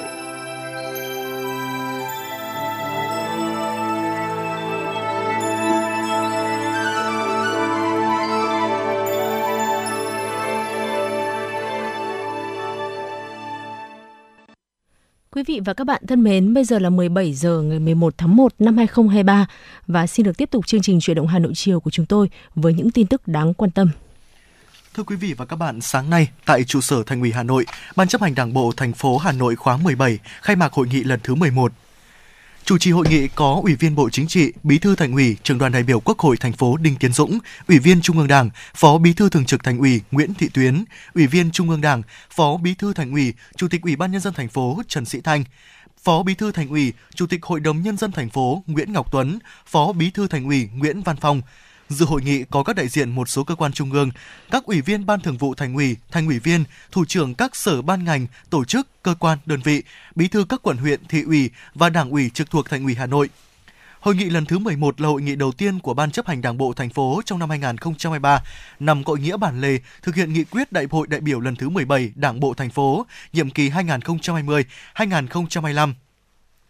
Tại hội nghị lần này, Ban chấp hành Đảng bộ thành phố sẽ nghe và cho ý kiến về báo cáo kết quả thực hiện công tác xây dựng Đảng, xây dựng hệ thống chính trị năm 2022, nhiệm vụ trọng tâm năm 2023. Báo cáo kiểm điểm công tác lãnh đạo chỉ đạo năm 2022 của Ban Thường vụ Thành ủy, báo cáo công tác tài chính của Đảng bộ thành phố Hà Nội năm 2022 và phương hướng nhiệm vụ trọng tâm năm 2023. Phát biểu khai mạc hội nghị, Bí thư Thành ủy Đinh Tiến Dũng đã nhấn mạnh và gợi ý một số nội dung để các đại biểu nghiên cứu, thảo luận, xem xét và quyết định. Theo chương trình hội nghị, trong buổi sáng 11 tháng 1, các đại biểu sẽ chia thành 4 tổ thảo luận và tiến hành thảo luận tại tổ về các nội dung theo kế hoạch. Chiều 11 tháng 1, các đại biểu sẽ tiến hành thảo luận tại hội trường. Theo Văn phòng Quốc gia về giảm nghèo, năm 2022, chính sách tín dụng ưu đãi tổng dư nợ đạt trên 283.000 tỷ đồng với hơn 6,5 triệu hộ nghèo, hộ cận nghèo và các đối tượng chính sách khác còn dư nợ. tín dụng chính sách xã hội góp phần hỗ trợ đầu tư sản xuất kinh doanh, tạo việc làm cho hơn 867.000 lao động, trong đó có hơn 7.000 lao động đi làm việc có thời hạn ở nước ngoài, giúp hơn 62.000 lượt học sinh, sinh viên có hoàn cảnh khó khăn được vay vốn học tập, xây dựng hơn 1,4 triệu công trình nước sạch và vệ sinh môi trường ở nông thôn, xây dựng khoảng 13.000 căn nhà ở cho hộ nghèo và nhà ở xã hội cho người thu nhập thấp. Cùng với đó, năm 2022, ngân sách nhà nước đã ưu tiên bố trí khoảng 23.000 tỷ đồng để thực hiện có hiệu quả các chính sách hỗ trợ giảm nghèo chung, hỗ trợ sản xuất, dạy nghề, tạo việc làm, giáo dục và đào tạo, y tế, nhà ở, trợ giúp pháp lý, văn hóa thông tin. Năm 2023, Văn phòng Quốc gia về giảm nghèo hướng tới mục tiêu tỷ lệ nghèo đa chiều cả nước bình quân duy trì mức giảm từ 1 tới 1,5% một năm. Tỷ lệ hộ nghèo trong đồng bào dân tộc thiểu số mỗi năm giảm hơn 3%, tỷ lệ nghèo đa chiều của các huyện nghèo giảm khoảng 4%.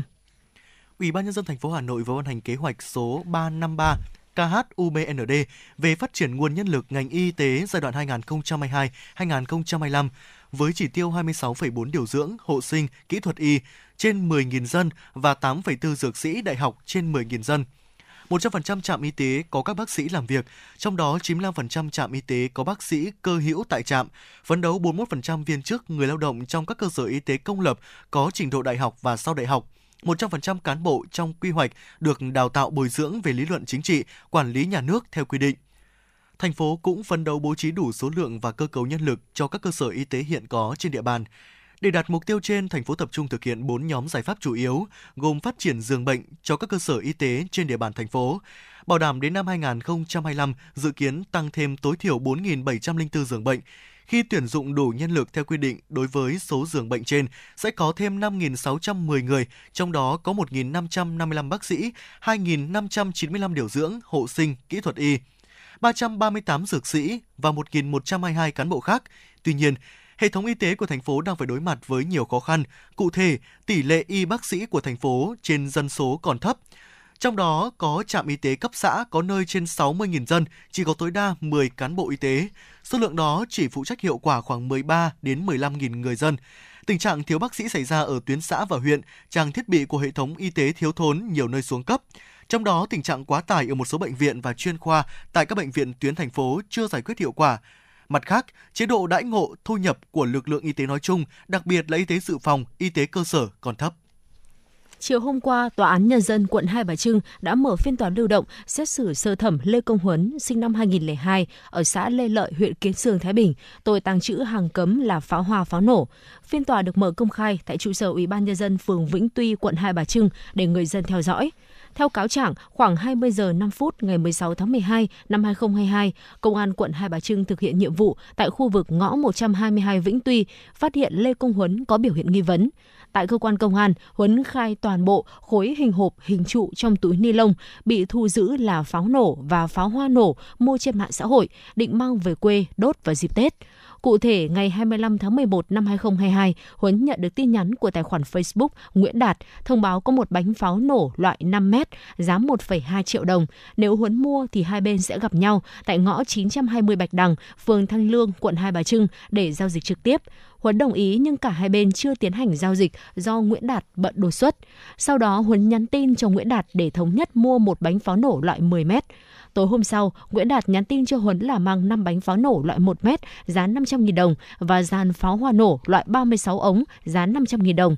Đến khoảng 19h45 cùng ngày, Nguyễn Đạt gọi điện và chụp ảnh cho Huấn, hướng dẫn vị trí để 5 bánh pháo nổ loại 1m và một hộp pháo hoa nổ loại 36 ống vào túi ni lông màu đen để dưới cột điện tại khu vực ngõ 122, phố Vĩnh Tuy. Khi Huấn đang xách túi ni lông chứa pháo về nhà để cất giấu thì bị lực lượng công an kiểm tra. Tại phiên xét xử, bị cáo Lê Công Huấn thành khẩn khai nhận hành vi phạm tội và mong được nhận sự khoan hồng của pháp luật. Căn cứ kết quả điều tra cùng diễn tiến phiên tòa, hội đồng xét xử tuyên phạt bị cáo Lê Công Huấn 6 tháng tù giam. Thưa quý vị và các bạn, để đảm bảo an toàn cho nhân dân vui xuân đón Tết, quận Tây Hồ cũng đã đẩy mạnh các công tác tuyên truyền, bố trí các điểm chợ hoa Tết hợp lý để nhân dân mua sắm thuận tiện. Hiện nay, công tác trang trí đảm bảo an ninh trật tự dịp Tết cũng đã được quận Tây Hồ lên kế hoạch cụ thể và bố trí tuần tra kiểm soát, trấn áp các loại tội phạm lợi dụng dịp Tết để hoạt động để cho người dân vui xuân an lành. Mời quý vị và các bạn cùng nghe phóng sự Quận Tây Hồ đảm bảo an toàn cho nhân dân vui xuân đón Tết. Tranh thủ thời gian rảnh, anh Vũ Tấn Đạt, quận Cầu Giấy cùng với những người thân trong gia đình tranh thủ lên chợ hoa Quảng An mua sắm, trang trí nhà cửa, chuẩn bị đón xuân với kỳ vọng về một năm mới an lành, may mắn. Mà bà con có thể đón một cái Tết thật là vui vẻ và sum vầy. Và năm nay thì cũng chọn một số hoa nó nhỏ xinh thôi, cùng mua mấy cành lê để cho nó khác đi, không khí đi một chút, hy vọng nó thay đổi để cho cảm giác nó mới mẻ và có một cái gì đó mới để sang năm sau hy vọng là mọi thứ nó khả quan, nó lạc quan hơn so với năm ngoái. Còn hơn một tuần nữa là đến Tết Nguyên đán Quý Mão, trên khắp các nẻo đường cũng được bày bán đủ các loại đào quất cùng các loại cây cảnh để nhân dân lựa chọn mua sắm trang hoàng nhà cửa đón xuân. Năm nay, giá đào và quất có tăng hơn một chút so với 2 năm gần đây. Với nhiều kiểu cách, thế dáng khác nhau đáp ứng thị hiếu của từng đối tượng khách hàng, những người dân làng nghề cũng đang nỗ lực để tiêu thụ hết sản phẩm do mình làm ra. Với giá bán trung bình từ 5 triệu đến 80 triệu tùy thuộc vào kích cỡ to nhỏ, dáng thế độc lạ, năm nay, nhà vườn của anh Công Văn Tuấn ở phường Phú Thượng với trên 1.000 cây đào bonsai hiện nay cũng đã tiêu thụ gần hết. Không chỉ bán tại Hà Nội mà đào Nhật Tân còn được đưa đi tiêu thụ tại các tỉnh phía Nam. Anh Công Văn Tuấn, phường Phú Thượng, quận Tây Hồ chia sẻ. Nói chung của chúng tôi, cái hàng này thì coi như hàng đắt, hàng đẹp thì năm nào cũng bán hết. Từ đầu đến cuối bao năm nào cũng hết. Chủ yếu là tôi bán ở tại đây và Tết đến tầm 18-20 Tết là tôi mang chuyển vào Sài Gòn của nó từ 5 đến 10 xe ô tô để cho bà con ở trong Sài Gòn chơi. Để phục vụ nhu cầu mua sắm vui xuân đón Tết của người dân, Ủy ban nhân dân quận Tây Hồ cũng đã bố trí 7 điểm chợ hoa Tết, trong đó có 2 điểm tại khu vực chợ hoa Quảng An, tuyến đường Lạc Long Quân và 5 điểm tại các phường Tứ Liên, Nhật Tân, Phú Thượng, Quảng An. Tại mỗi một điểm chợ, cùng với việc bảo đảm an toàn phòng dịch thì việc bố trí điểm dừng đỗ xe, duy trì trật tự đô thị cũng được quan tâm. Ngoài ra, để nhân dân vui xuân đón Tết, lực lượng công an quận cũng đã duy trì việc tuần tra kiểm soát, bảo đảm an ninh trật tự, phân luồng giao thông, tạo thuận lợi cho nhân dân mua sắm.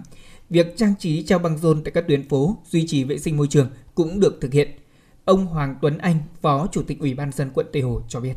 Với dịp Tết để đảm bảo cho người dân đi an toàn thì cũng đã tổ chức các cái kế hoạch cho từng phường, từng đơn vị để xây dựng các cái đội tự quản cùng kết hợp với công an và y tế phường. Chúng tôi cũng sẽ tổ chức đi kiểm tra tại các cái điểm bán hoa và tổ chức phân luồng giao thông đảm bảo an toàn trật tự giao thông, an toàn cháy nổ phục vụ cho bà con, cũng yêu cầu các cái hộ kinh doanh ký cam kết về đảm bảo phòng chống dịch trong cái việc kinh doanh hoa và các cái cây trên trong dịp Tết.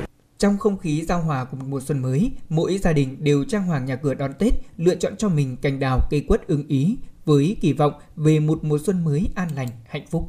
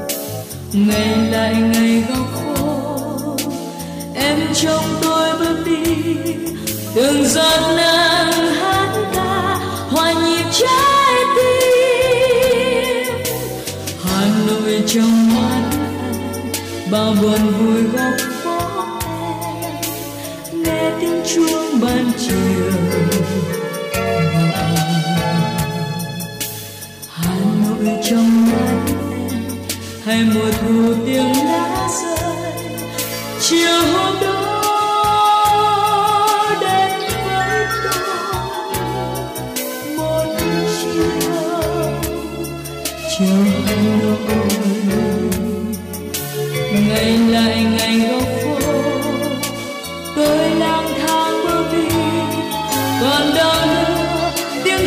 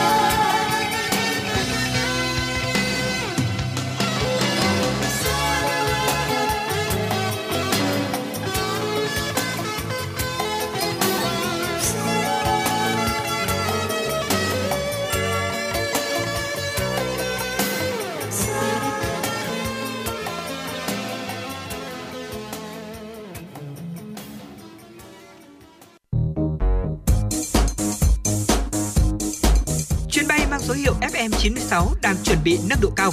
Quý khách hãy thắt dây an toàn, sẵn sàng trải nghiệm những cung bậc cảm xúc cùng FM96.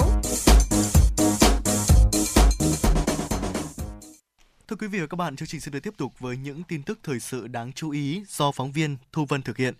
Kết thúc phiên giao dịch ngày hôm qua, giá dầu WTI giảm 0,34 đô la Mỹ một thùng, tương ứng với 0,46% xuống mức 74,29 đô la Mỹ một thùng. Còn giá dầu Brent giảm 0,4 đô la Mỹ một thùng, tương ứng với 0,5% về mức 79,25 đô la Mỹ một thùng. Theo các nhà phân tích, nguyên nhân khiến giá dầu thô giảm trong những ngày đầu tiên của năm mới 2023 là do sức mua yếu và lo ngại suy thoái kinh tế tiếp tục diễn ra. Tại thị trường Singapore, hiện dữ liệu của Bộ Công Thương chưa cập nhật giá xăng dầu ở chu kỳ trước. Tuy nhiên, trước biến động nhẹ của giá dầu thế giới thì giá xăng dầu tại thị trường này có thể cũng sẽ giảm nhẹ. Bởi vậy, theo một số doanh nghiệp đầu mối kinh doanh xăng dầu trong nước, ở lần điều chỉnh này, Ngày 11 tháng 1, nếu cơ quan chức năng không sử dụng quỹ bình ổn xăng dầu, giá xăng có thể giảm 100 đồng một lít, còn giá dầu giảm 200 đến 300 đồng một lít. Hiện tại, giá các mặt hàng xăng dầu trong nước đang ở mức xăng E5 RON92 không quá 21.350 đồng một lít, xăng RON95 không quá 22.150 đồng một lít, dầu diesel không quá 22.151 đồng một lít, dầu hỏa không quá 22.760 đồng một lít và dầu mazut không quá 13.633 đồng một kg. Cục Hàng hải Việt Nam, Bộ Giao thông Vận tải vừa thông tin Việt Nam đã hình thành được 25 tuyến vận tải biển container đi Mỹ, châu Âu, châu Á, đáp ứng được yêu cầu hàng hóa xuất nhập khẩu container trực tiếp, không phải thông qua nước thứ ba, tiết kiệm được chi phí vận tải và thời gian của khách hàng, chủ yếu tập trung ở hai cụm cảng nước sâu, Lạch Huyện và Cái Mép, Thị Vải. Ngoài ra, có trên 100 tuyến vận tải nội Á, tập trung vào các cụm cảng số 1, Hải Phòng, Quảng Ninh, số 3, Đà Nẵng, Quy Nhơn, Quảng Nam và số 4, Thành phố Hồ Chí Minh, Vũng Tàu. Với khối lượng hiện tại, Việt Nam là một trong 3 nước có sản lượng hàng hóa thông qua và tuyến vận tải lớn nhất trong khu vực, cùng với Malaysia và Singapore. Năm 2022, sản lượng hàng hóa qua cảng biển đạt 733 triệu tấn, tăng 4% so với năm 2021. Trong đó, sản lượng hàng hóa container thông qua cảng biển Việt Nam cũng trên đà tăng trưởng, đạt trên 25,1 triệu tấn, tăng 5% so với cùng kỳ. Tuy nhiên, thị phần vận tải hàng hóa xuất nhập khẩu của Việt Nam vẫn bị đội tàu biển nước ngoài chiếm lĩnh, đặc biệt là hàng hóa xuất nhập khẩu bằng container. Thị trường vận tải hàng xuất nhập khẩu do đội tàu biển Việt Nam đảm nhận giảm từ 11% năm 2015 xuống 8% năm 2016 và 2017, 7% năm 2018 xuống 5% năm 2019 và 2020, đạt 7% năm 2021. Hiện nay, các hãng tàu container của Việt Nam chủ yếu hoạt động thị trường nội địa. Tuyến vận tải quốc tế container xa nhất của chủ tàu Việt Nam là đi Malaysia, Ấn Độ của công ty vận tải biển Vimix. Ngoài ra, còn một số tuyến đi Hồng Kông, Singapore, Trung Quốc. Cục Hàng không Việt Nam đề nghị các địa phương hỗ trợ triển khai các giải pháp phục vụ người dân về quê ăn Tết Quý Mão 2023. Cục trưởng Cục Hàng không Việt Nam Đinh Việt Thắng cho biết, hiện tại Cục đã yêu cầu các hãng hàng không, cảng hàng không, các đơn vị cung cấp dịch vụ hàng không rà soát lại toàn bộ quy trình, xây dựng phương án phục vụ bố trí nguồn nhân lực, cơ sở hạ tầng, trang thiết bị, phương tiện tại cảng hàng không, bảo đảm sẵn sàng cho phương án khai thác, phục vụ cao điểm Tết Nguyên đán Quý Mão và lễ hội Xuân 2023, đảm bảo trật tự an toàn giao thông bằng đường hàng không. Cục Hàng không Việt Nam đề nghị các địa phương tăng tần suất hoạt động của các tuyến xe buýt kết nối sân bay trong dịp cao điểm Tết Nguyên đán 2023.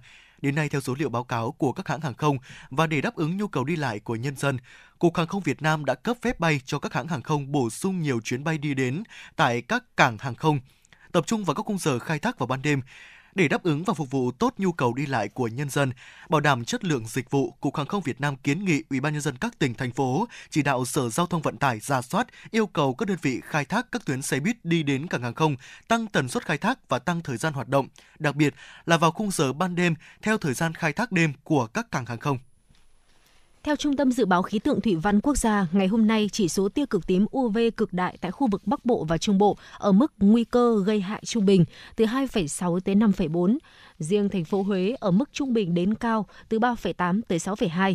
Khu vực Nam Bộ ở ngưỡng cao đến rất cao từ 5,7 tới 7,9 trong thời điểm từ 11 tới 13 giờ. Cụ thể, chỉ số tia cực tím đạt mức cực đại trong ngày 11 tháng 1 như sau.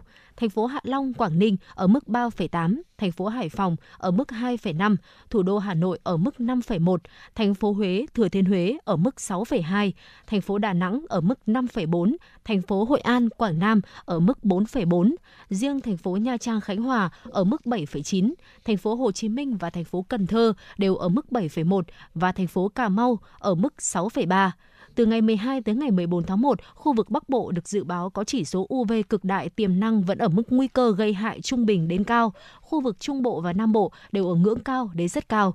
Với chỉ số này, tia UV đã vượt ngưỡng an toàn rất nhiều lần.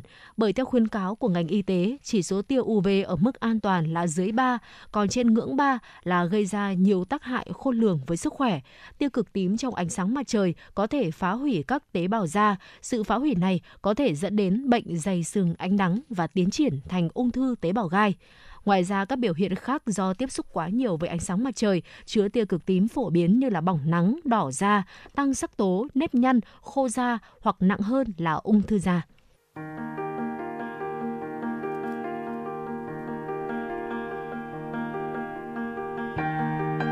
Quý vị và các bạn đang theo dõi kênh FM 96MHz của Đài Phát thanh Truyền hình Hà Nội. Hãy giữ sóng và tương tác với chúng tôi theo số điện thoại 024 3773 6688. FM 96 đồng hành trên mọi nẻo đường.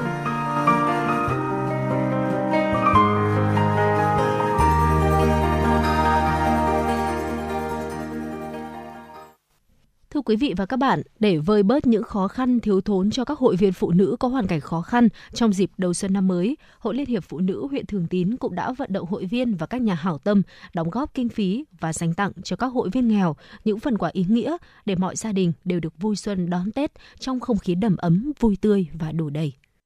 Gia đình chị Đỗ Thị Nguyệt Nga, thôn Yên Xá, xã Ninh Sở, huyện Thường Tín, vốn thuộc hộ cận nghèo. Hoàn cảnh gia đình hết sức khó khăn khi chồng chị mất sớm, bản thân chị là lao động tự do, nguồn thu nhập không ổn định, trong khi phải chăm sóc mẹ già thường xuyên đau ốm cùng với hai cháu đang tuổi ăn học. Trong dịp Tết Nguyên đán Quý Mão này, không chỉ nhận được quà hỗ trợ từ huyện, xã mà chị Phan Thị Linh Hà, Chủ tịch Hội Liên hiệp Phụ nữ xã Ninh Sở đã vận động hội viên cùng các nhà hảo tâm chuẩn bị xây sửa lại ngôi nhà cho gia đình chị Nguyệt Nga tránh cảnh mưa dột xuống cấp. Chị Đỗ Thị Nguyệt Nga, thôn Yên Xá, xã Ninh Sở, huyện Thường Tín cho biết. Tết nhất thì hoặc là những ngày phụ nữ xã với cả phụ nữ thì cũng hỗ trợ cho một tí, thì gọi là hộ cận nghèo với cả các cháu còn đi học còn nhỏ, nên là cũng mình thì phụ nữ thì cũng mỗi một mình trong nhà, nên là mình gánh bốn miệng ăn, nên là cũng hơi không có điều kiện để ấy, nhà thì nó dột nát quá, thì mong kiểu chính quyền địa phương với cả ấy thì giúp đỡ cho chúng tôi, thì để cho sửa cho cái mái nhà hoặc là xây sửa cho cái mái nhà để cho cháu nó yên tâm, nó ấy hàng đêm thì nó cứ dột lát ra quá. Ngoài hỗ trợ cho các gia đình hội viên có hoàn cảnh khó khăn, các cấp Hội Liên hiệp Phụ nữ huyện Thường Tín cũng đã trích từ quỹ tiết kiệm mô hình nuôi lợn nhựa tiết kiệm mỗi năm khoảng 200 triệu đồng, được trích 50% tặng quà cho hội viên phụ nữ nghèo, phụ nữ khó khăn và số còn lại cho vay không lấy lãi, phát triển kinh tế.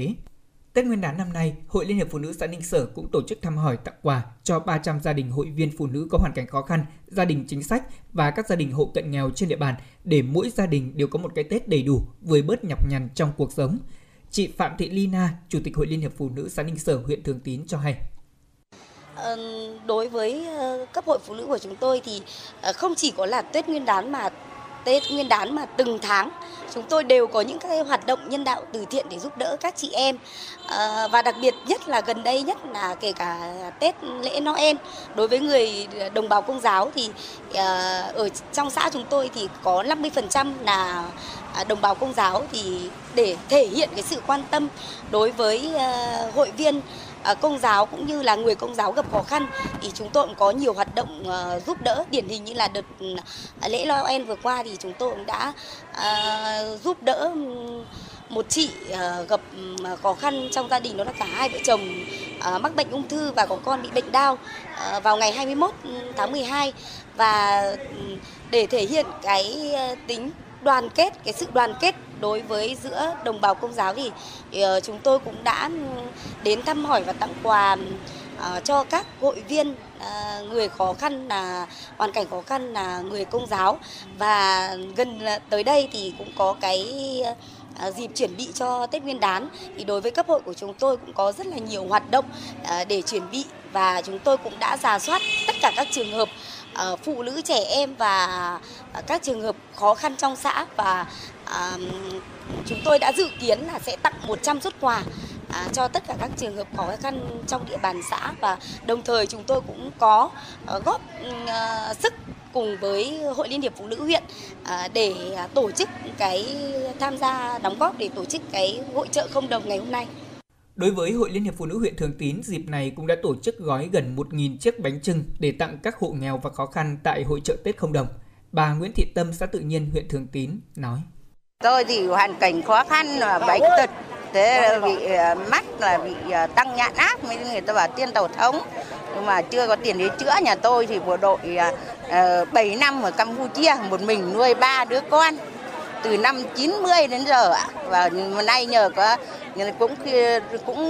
cũng nghèo khổ thì nhờ được cơ quan đoàn thể hội phụ nữ xã rồi xã Tự Nhiên, và tôi cảm ơn các chú ở các huyện rồi các nhà hảo tâm đã tài trợ chúng tôi một miếng khi đói thì bằng gói khi no. Chúng tôi rất là cảm ơn tất cả các cơ quan đoàn thể. Ngoài ra, ngày 16 tháng 1 tới đây, Hội Liên hiệp Phụ nữ huyện cũng sẽ tổ chức tiếp các hoạt động gói bánh chưng xanh để dành tặng 200 suất quà, gồm bánh chưng, túi quà, gồm bánh kẹo và các nhu yếu phẩm, tặng chăn ấm, áo dài và khoản tiền mặt là 500.000 đồng một suất. Chị Nguyễn Thị Thanh Nhàn, Chủ tịch Hội Liên hiệp Phụ nữ huyện Thường Tín cho biết. Đón xuân Quý Mão thì Hội Liên hiệp Phụ nữ huyện cũng đã xây dựng chương trình và kế hoạch để tổ chức các cái nội dung phục vụ cho hội viên phụ nữ trên địa bàn của huyện.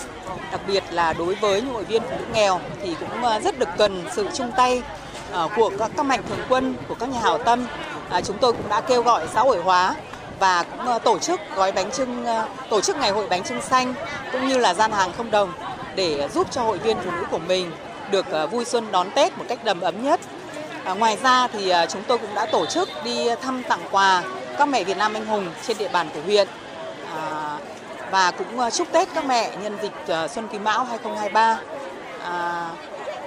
Chuẩn bị các cái nội dung cho Xuân Quý Mão thì Hội Phụ nữ huyện cũng đã xây dựng các cái nội dung chương trình.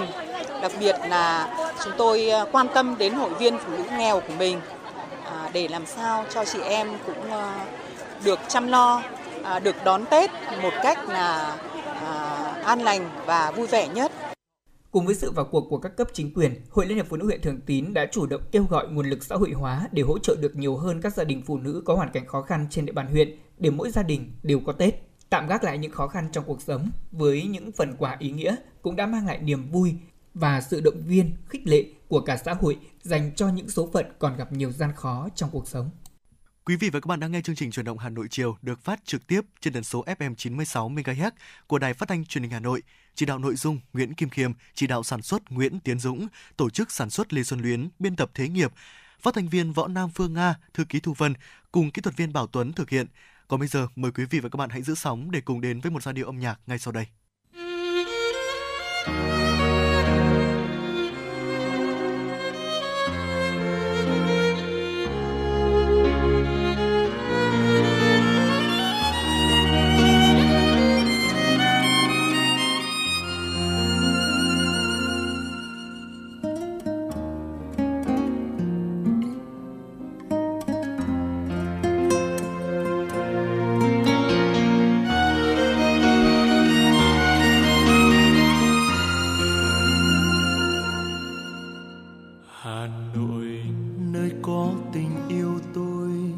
Trong sáng xa kỳ đến lạ, ngày ngày em có gọi tên tôi mà sao hoa sữa thơm hương vô chừng. Hà Nội của tôi ơi, mãi ghi trong lòng tôi kỷ niệm thời yêu dấu, hát mãi giai điệu em. Hà Nội của tôi ơi, dẫu đi trăm ngàn nơi vẫn sáng những thăng long đông đô ngàn năm cứ bên tôi đi trên đường quen, hồn nhiên nét duyên xưa Tràng An và em trẻ mãi có trong nhau.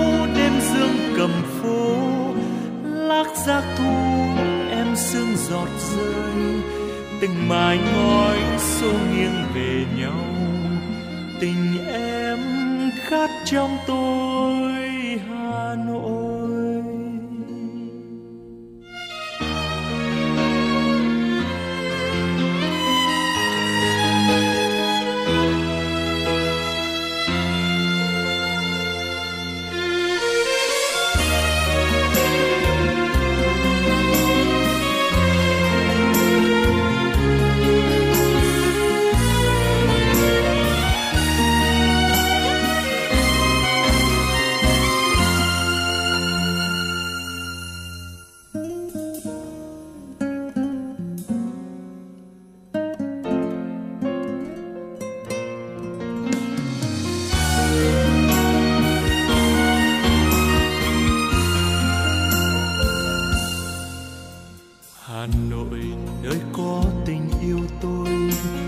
Sáng xa kỳ đến lạ, ngày ngày em có gọi tên tôi mà sao hoa xưa thơm hương vô chừng.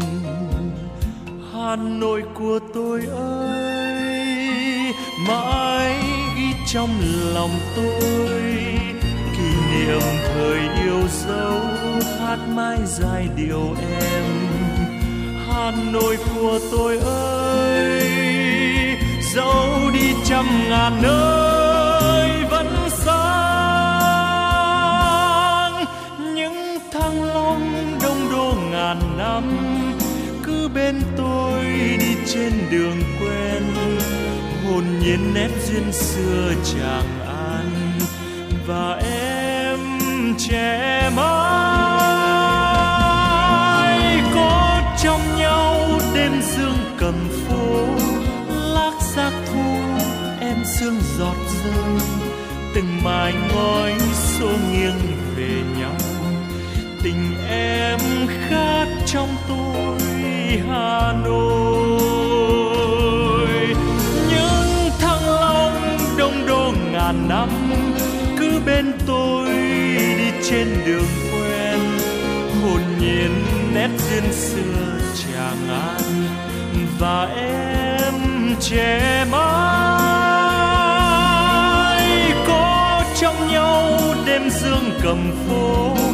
Lác xác thu em sương giọt rơi, từng mái ngói xô nghiêng về nhau.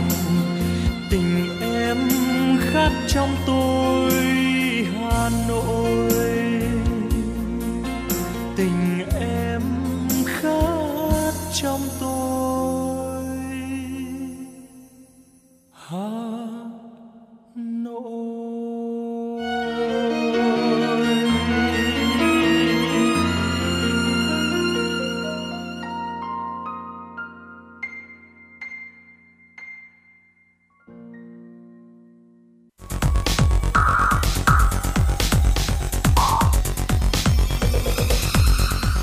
Bạn đang theo dõi kênh FM 96MHz của Đài Phát thanh Truyền hình Hà Nội. Hãy giữ sóng và tương tác với chúng tôi theo số điện thoại 024 3773 6688.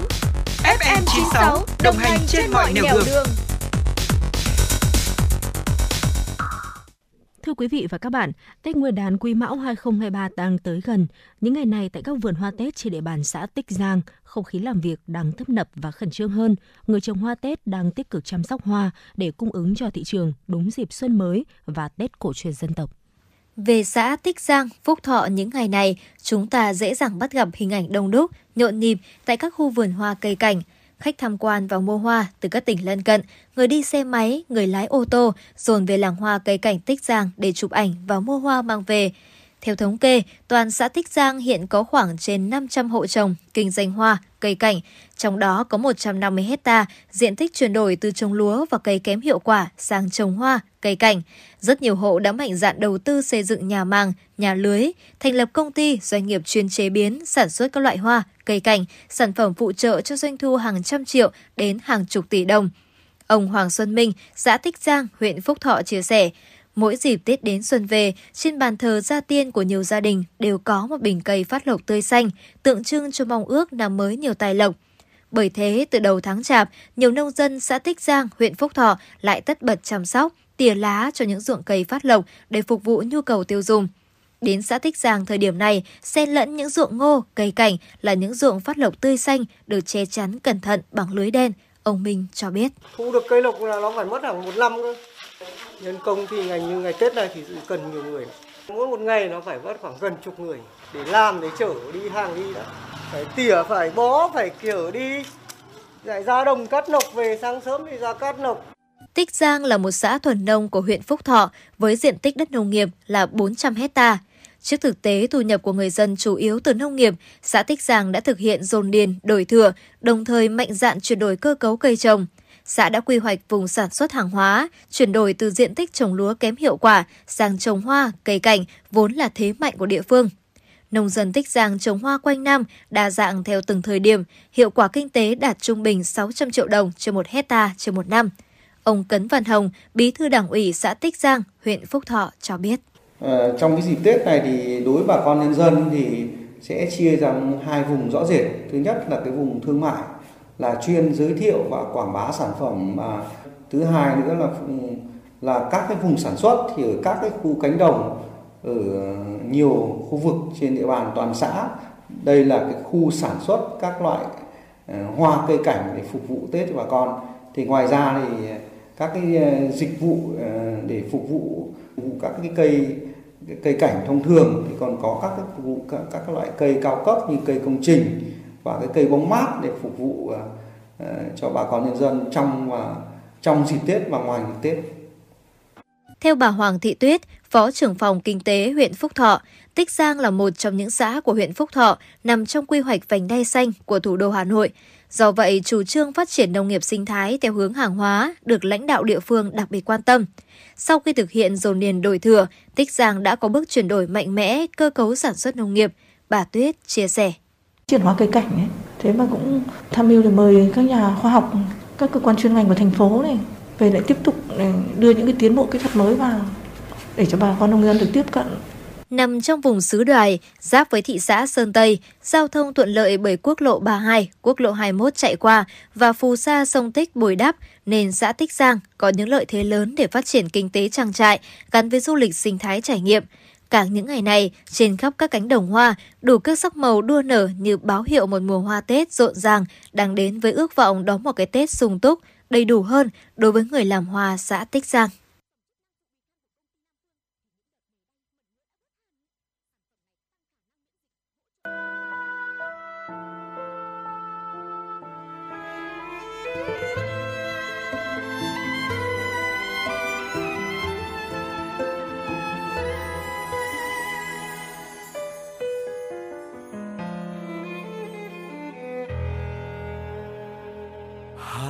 Của tôi mỗi khi đông về gió se lạnh, ngào ngạt nỗi nhớ năm tháng tan trong vòng tay, ngần ngơ góc phố từng cây đèn đứng như đang mơ màng. Hà Nội ơi, hoa sữa rơi hay là hương tóc em? Hà Nội của tôi mỗi khi thu về lá rơi vàng, sao sắc trong nắng yêu dấu kín con đường xưa, đầy trong môi mắt để ai lặng đứng in trong ngỡ ngàng. Hà Nội ơi, nguyện yêu mãi mãi yêu suốt đời,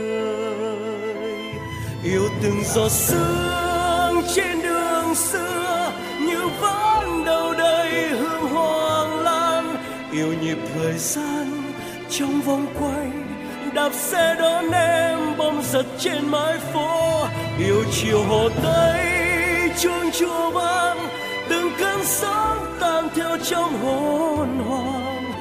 Hà Nội ơi, mãi trong tôi đẹp như giấc mơ.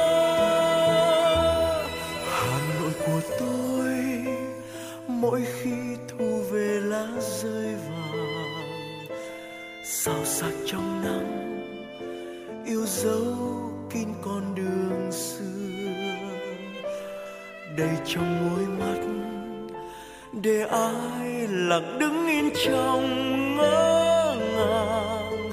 Hà Nội ơi, nguyện yêu mãi mãi yêu suốt đời.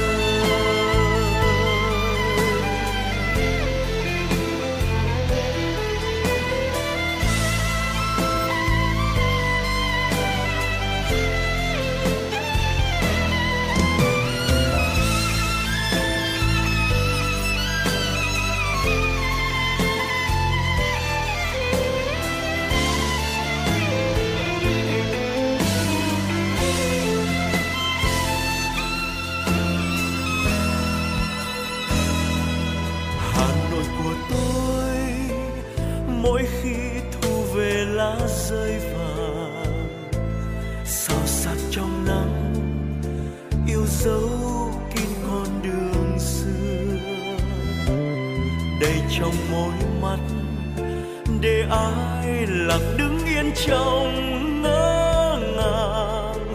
Hà Hà Nội ơi, nguyện yêu mãi mãi yêu suốt đời. Yêu từng giọt sương trên đường xưa như vẫn đâu đây hương hoang lan. Yêu nhịp thời gian trong vòng quay, đạp xe đón em bom giật trên mái phố. Yêu chiều Hồ Tây chuông chùa vang, từng cơn sóng tan theo trong hồn hồn. Hà Nội ơi, mãi trong tôi đẹp như giấc mơ. Yêu từng giọt sương trên đường xưa như vẫn đâu đây hương hoang lan.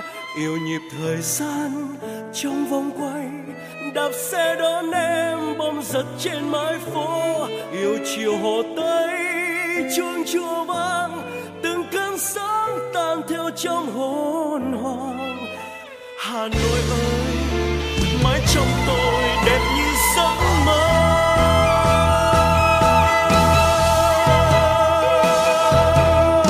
Yêu từng giọt sương trên đường xưa như vẫn đâu đây hương hoàng lan. Yêu nhịp thời gian trong vòng quay, đạp xe đón em bom giật trên mái phố. Yêu chiều Hồ Tây chuông chùa vang, từng cơn sóng tan theo trong hồn hồn.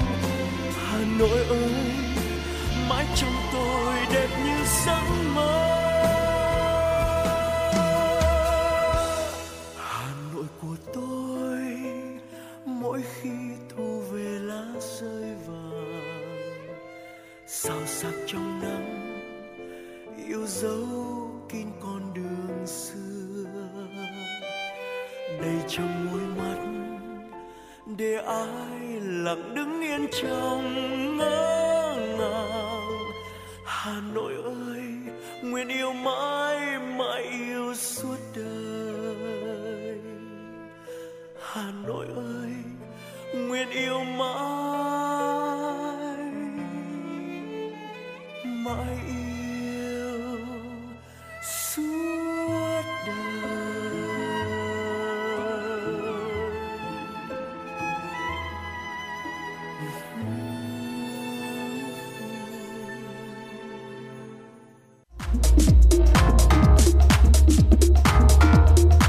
Quý vị và các bạn đang trên chuyến bay mang số hiệu FM96. Hãy thư giãn, chúng tôi sẽ cùng bạn trên mọi cung đường. Hãy giữ sóng và tương tác với chúng tôi theo số điện thoại 024 3773 6688.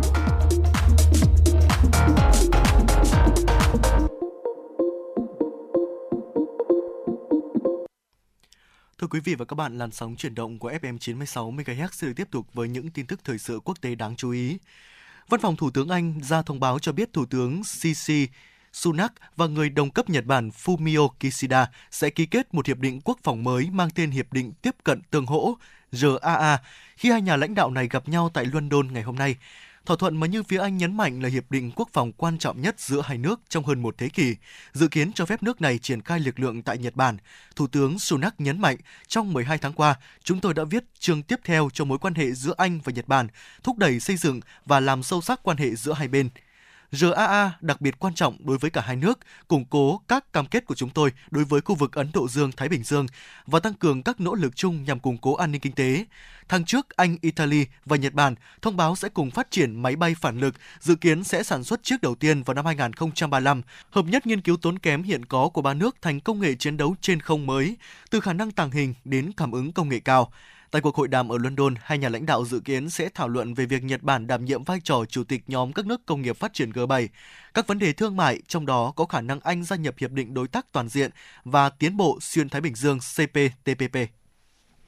Độ tuổi về hưu tại Pháp sẽ được nâng từ 62 tuổi hiện nay lên 64 tuổi kể từ năm 2030 và để được hưởng đầy đủ chế độ hưu trí, thời gian làm việc và đóng bảo hiểm xã hội cũng sẽ được nâng lên thành 43 năm kể từ năm 2027.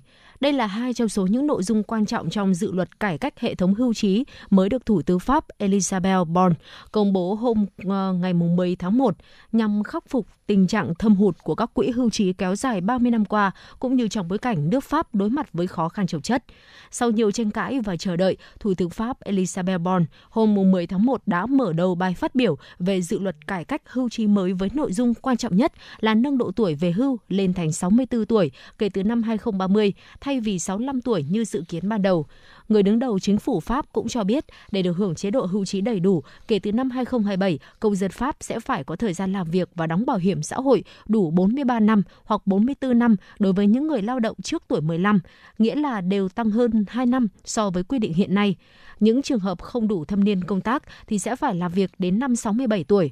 Dự luật cải cách hưu trí cũng chấm dứt các chế độ nghỉ hưu sớm đối với người lao động trong một số lĩnh vực và tổ chức như ngành đường sắt, điện, khí đốt, Ngân hàng Trung ương Pháp hay là thư ký của các công chứng viên và các thành viên của Hội đồng Kinh tế, Xã hội và Môi trường.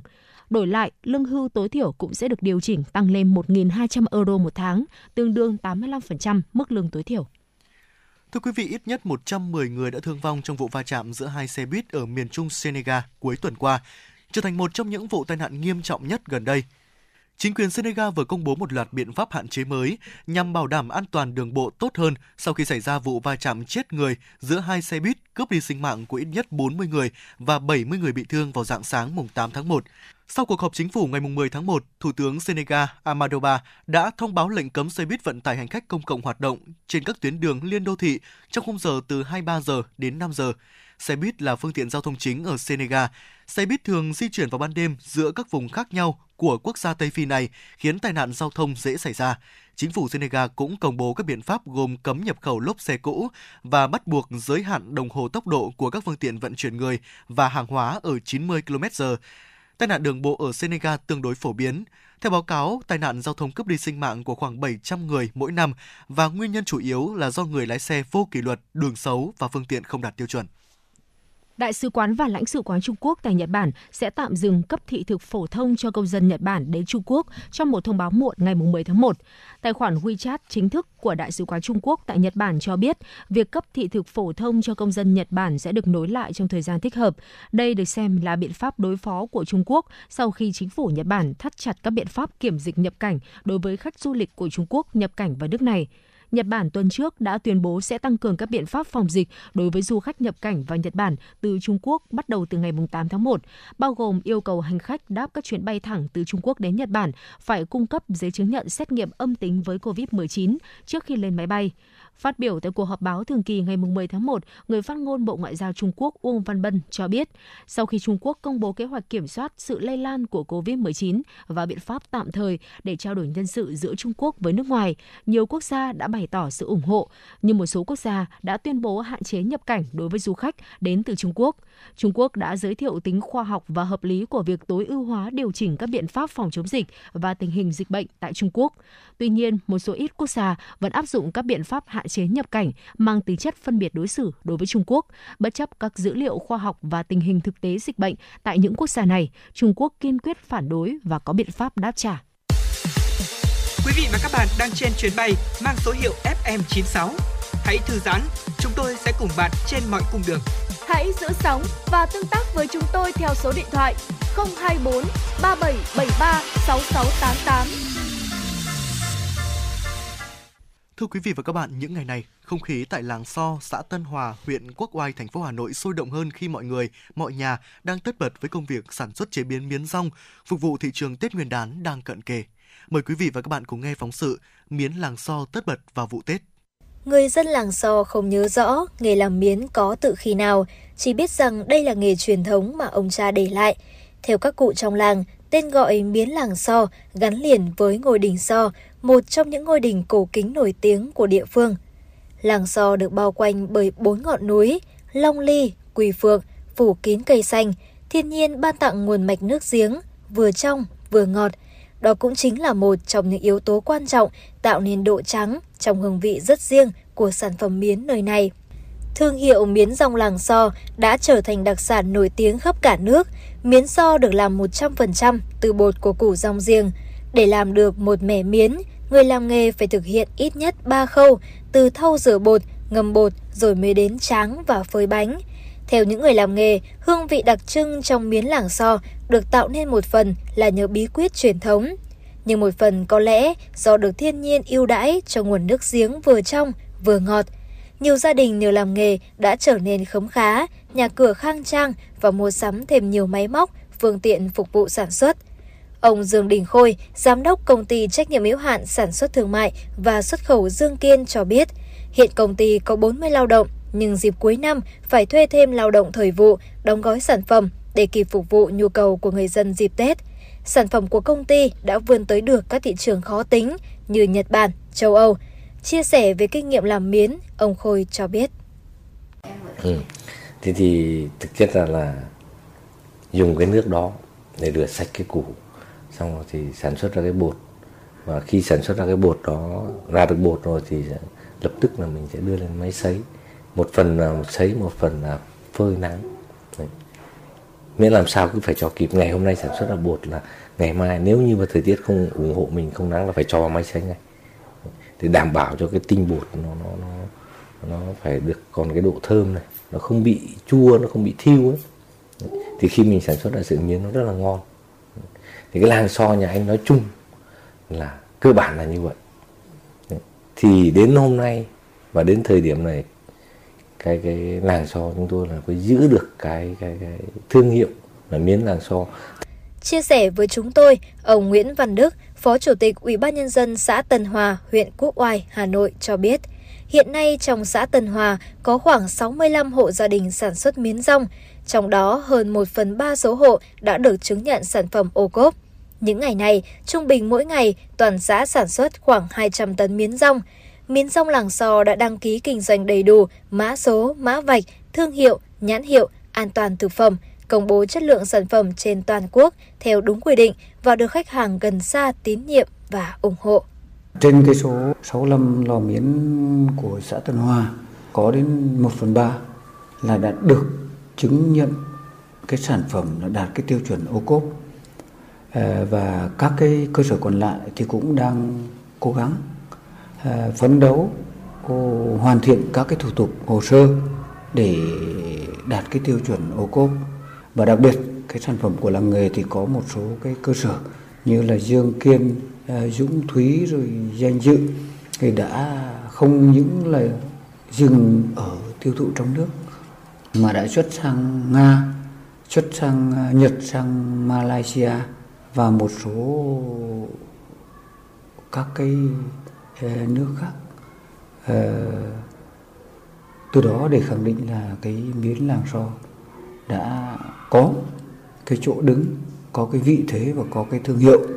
Miến làng xo có màu trắng trong, sợi dài và giòn tự nhiên, nấu quá lửa cũng không bị nhão, bết dính, không sử dụng chất bảo quản hay chất phụ gia.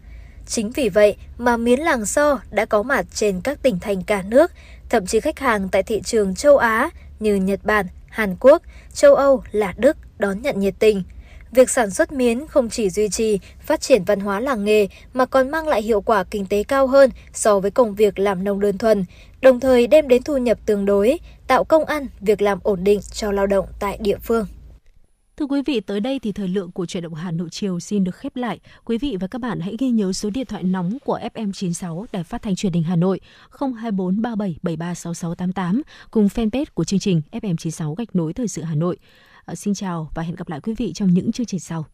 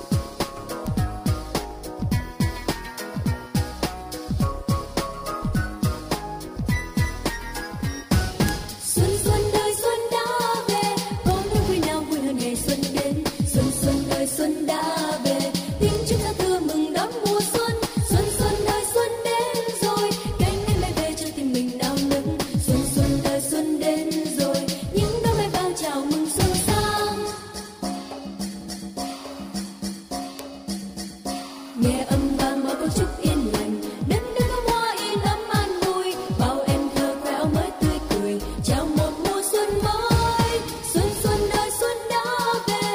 subscribe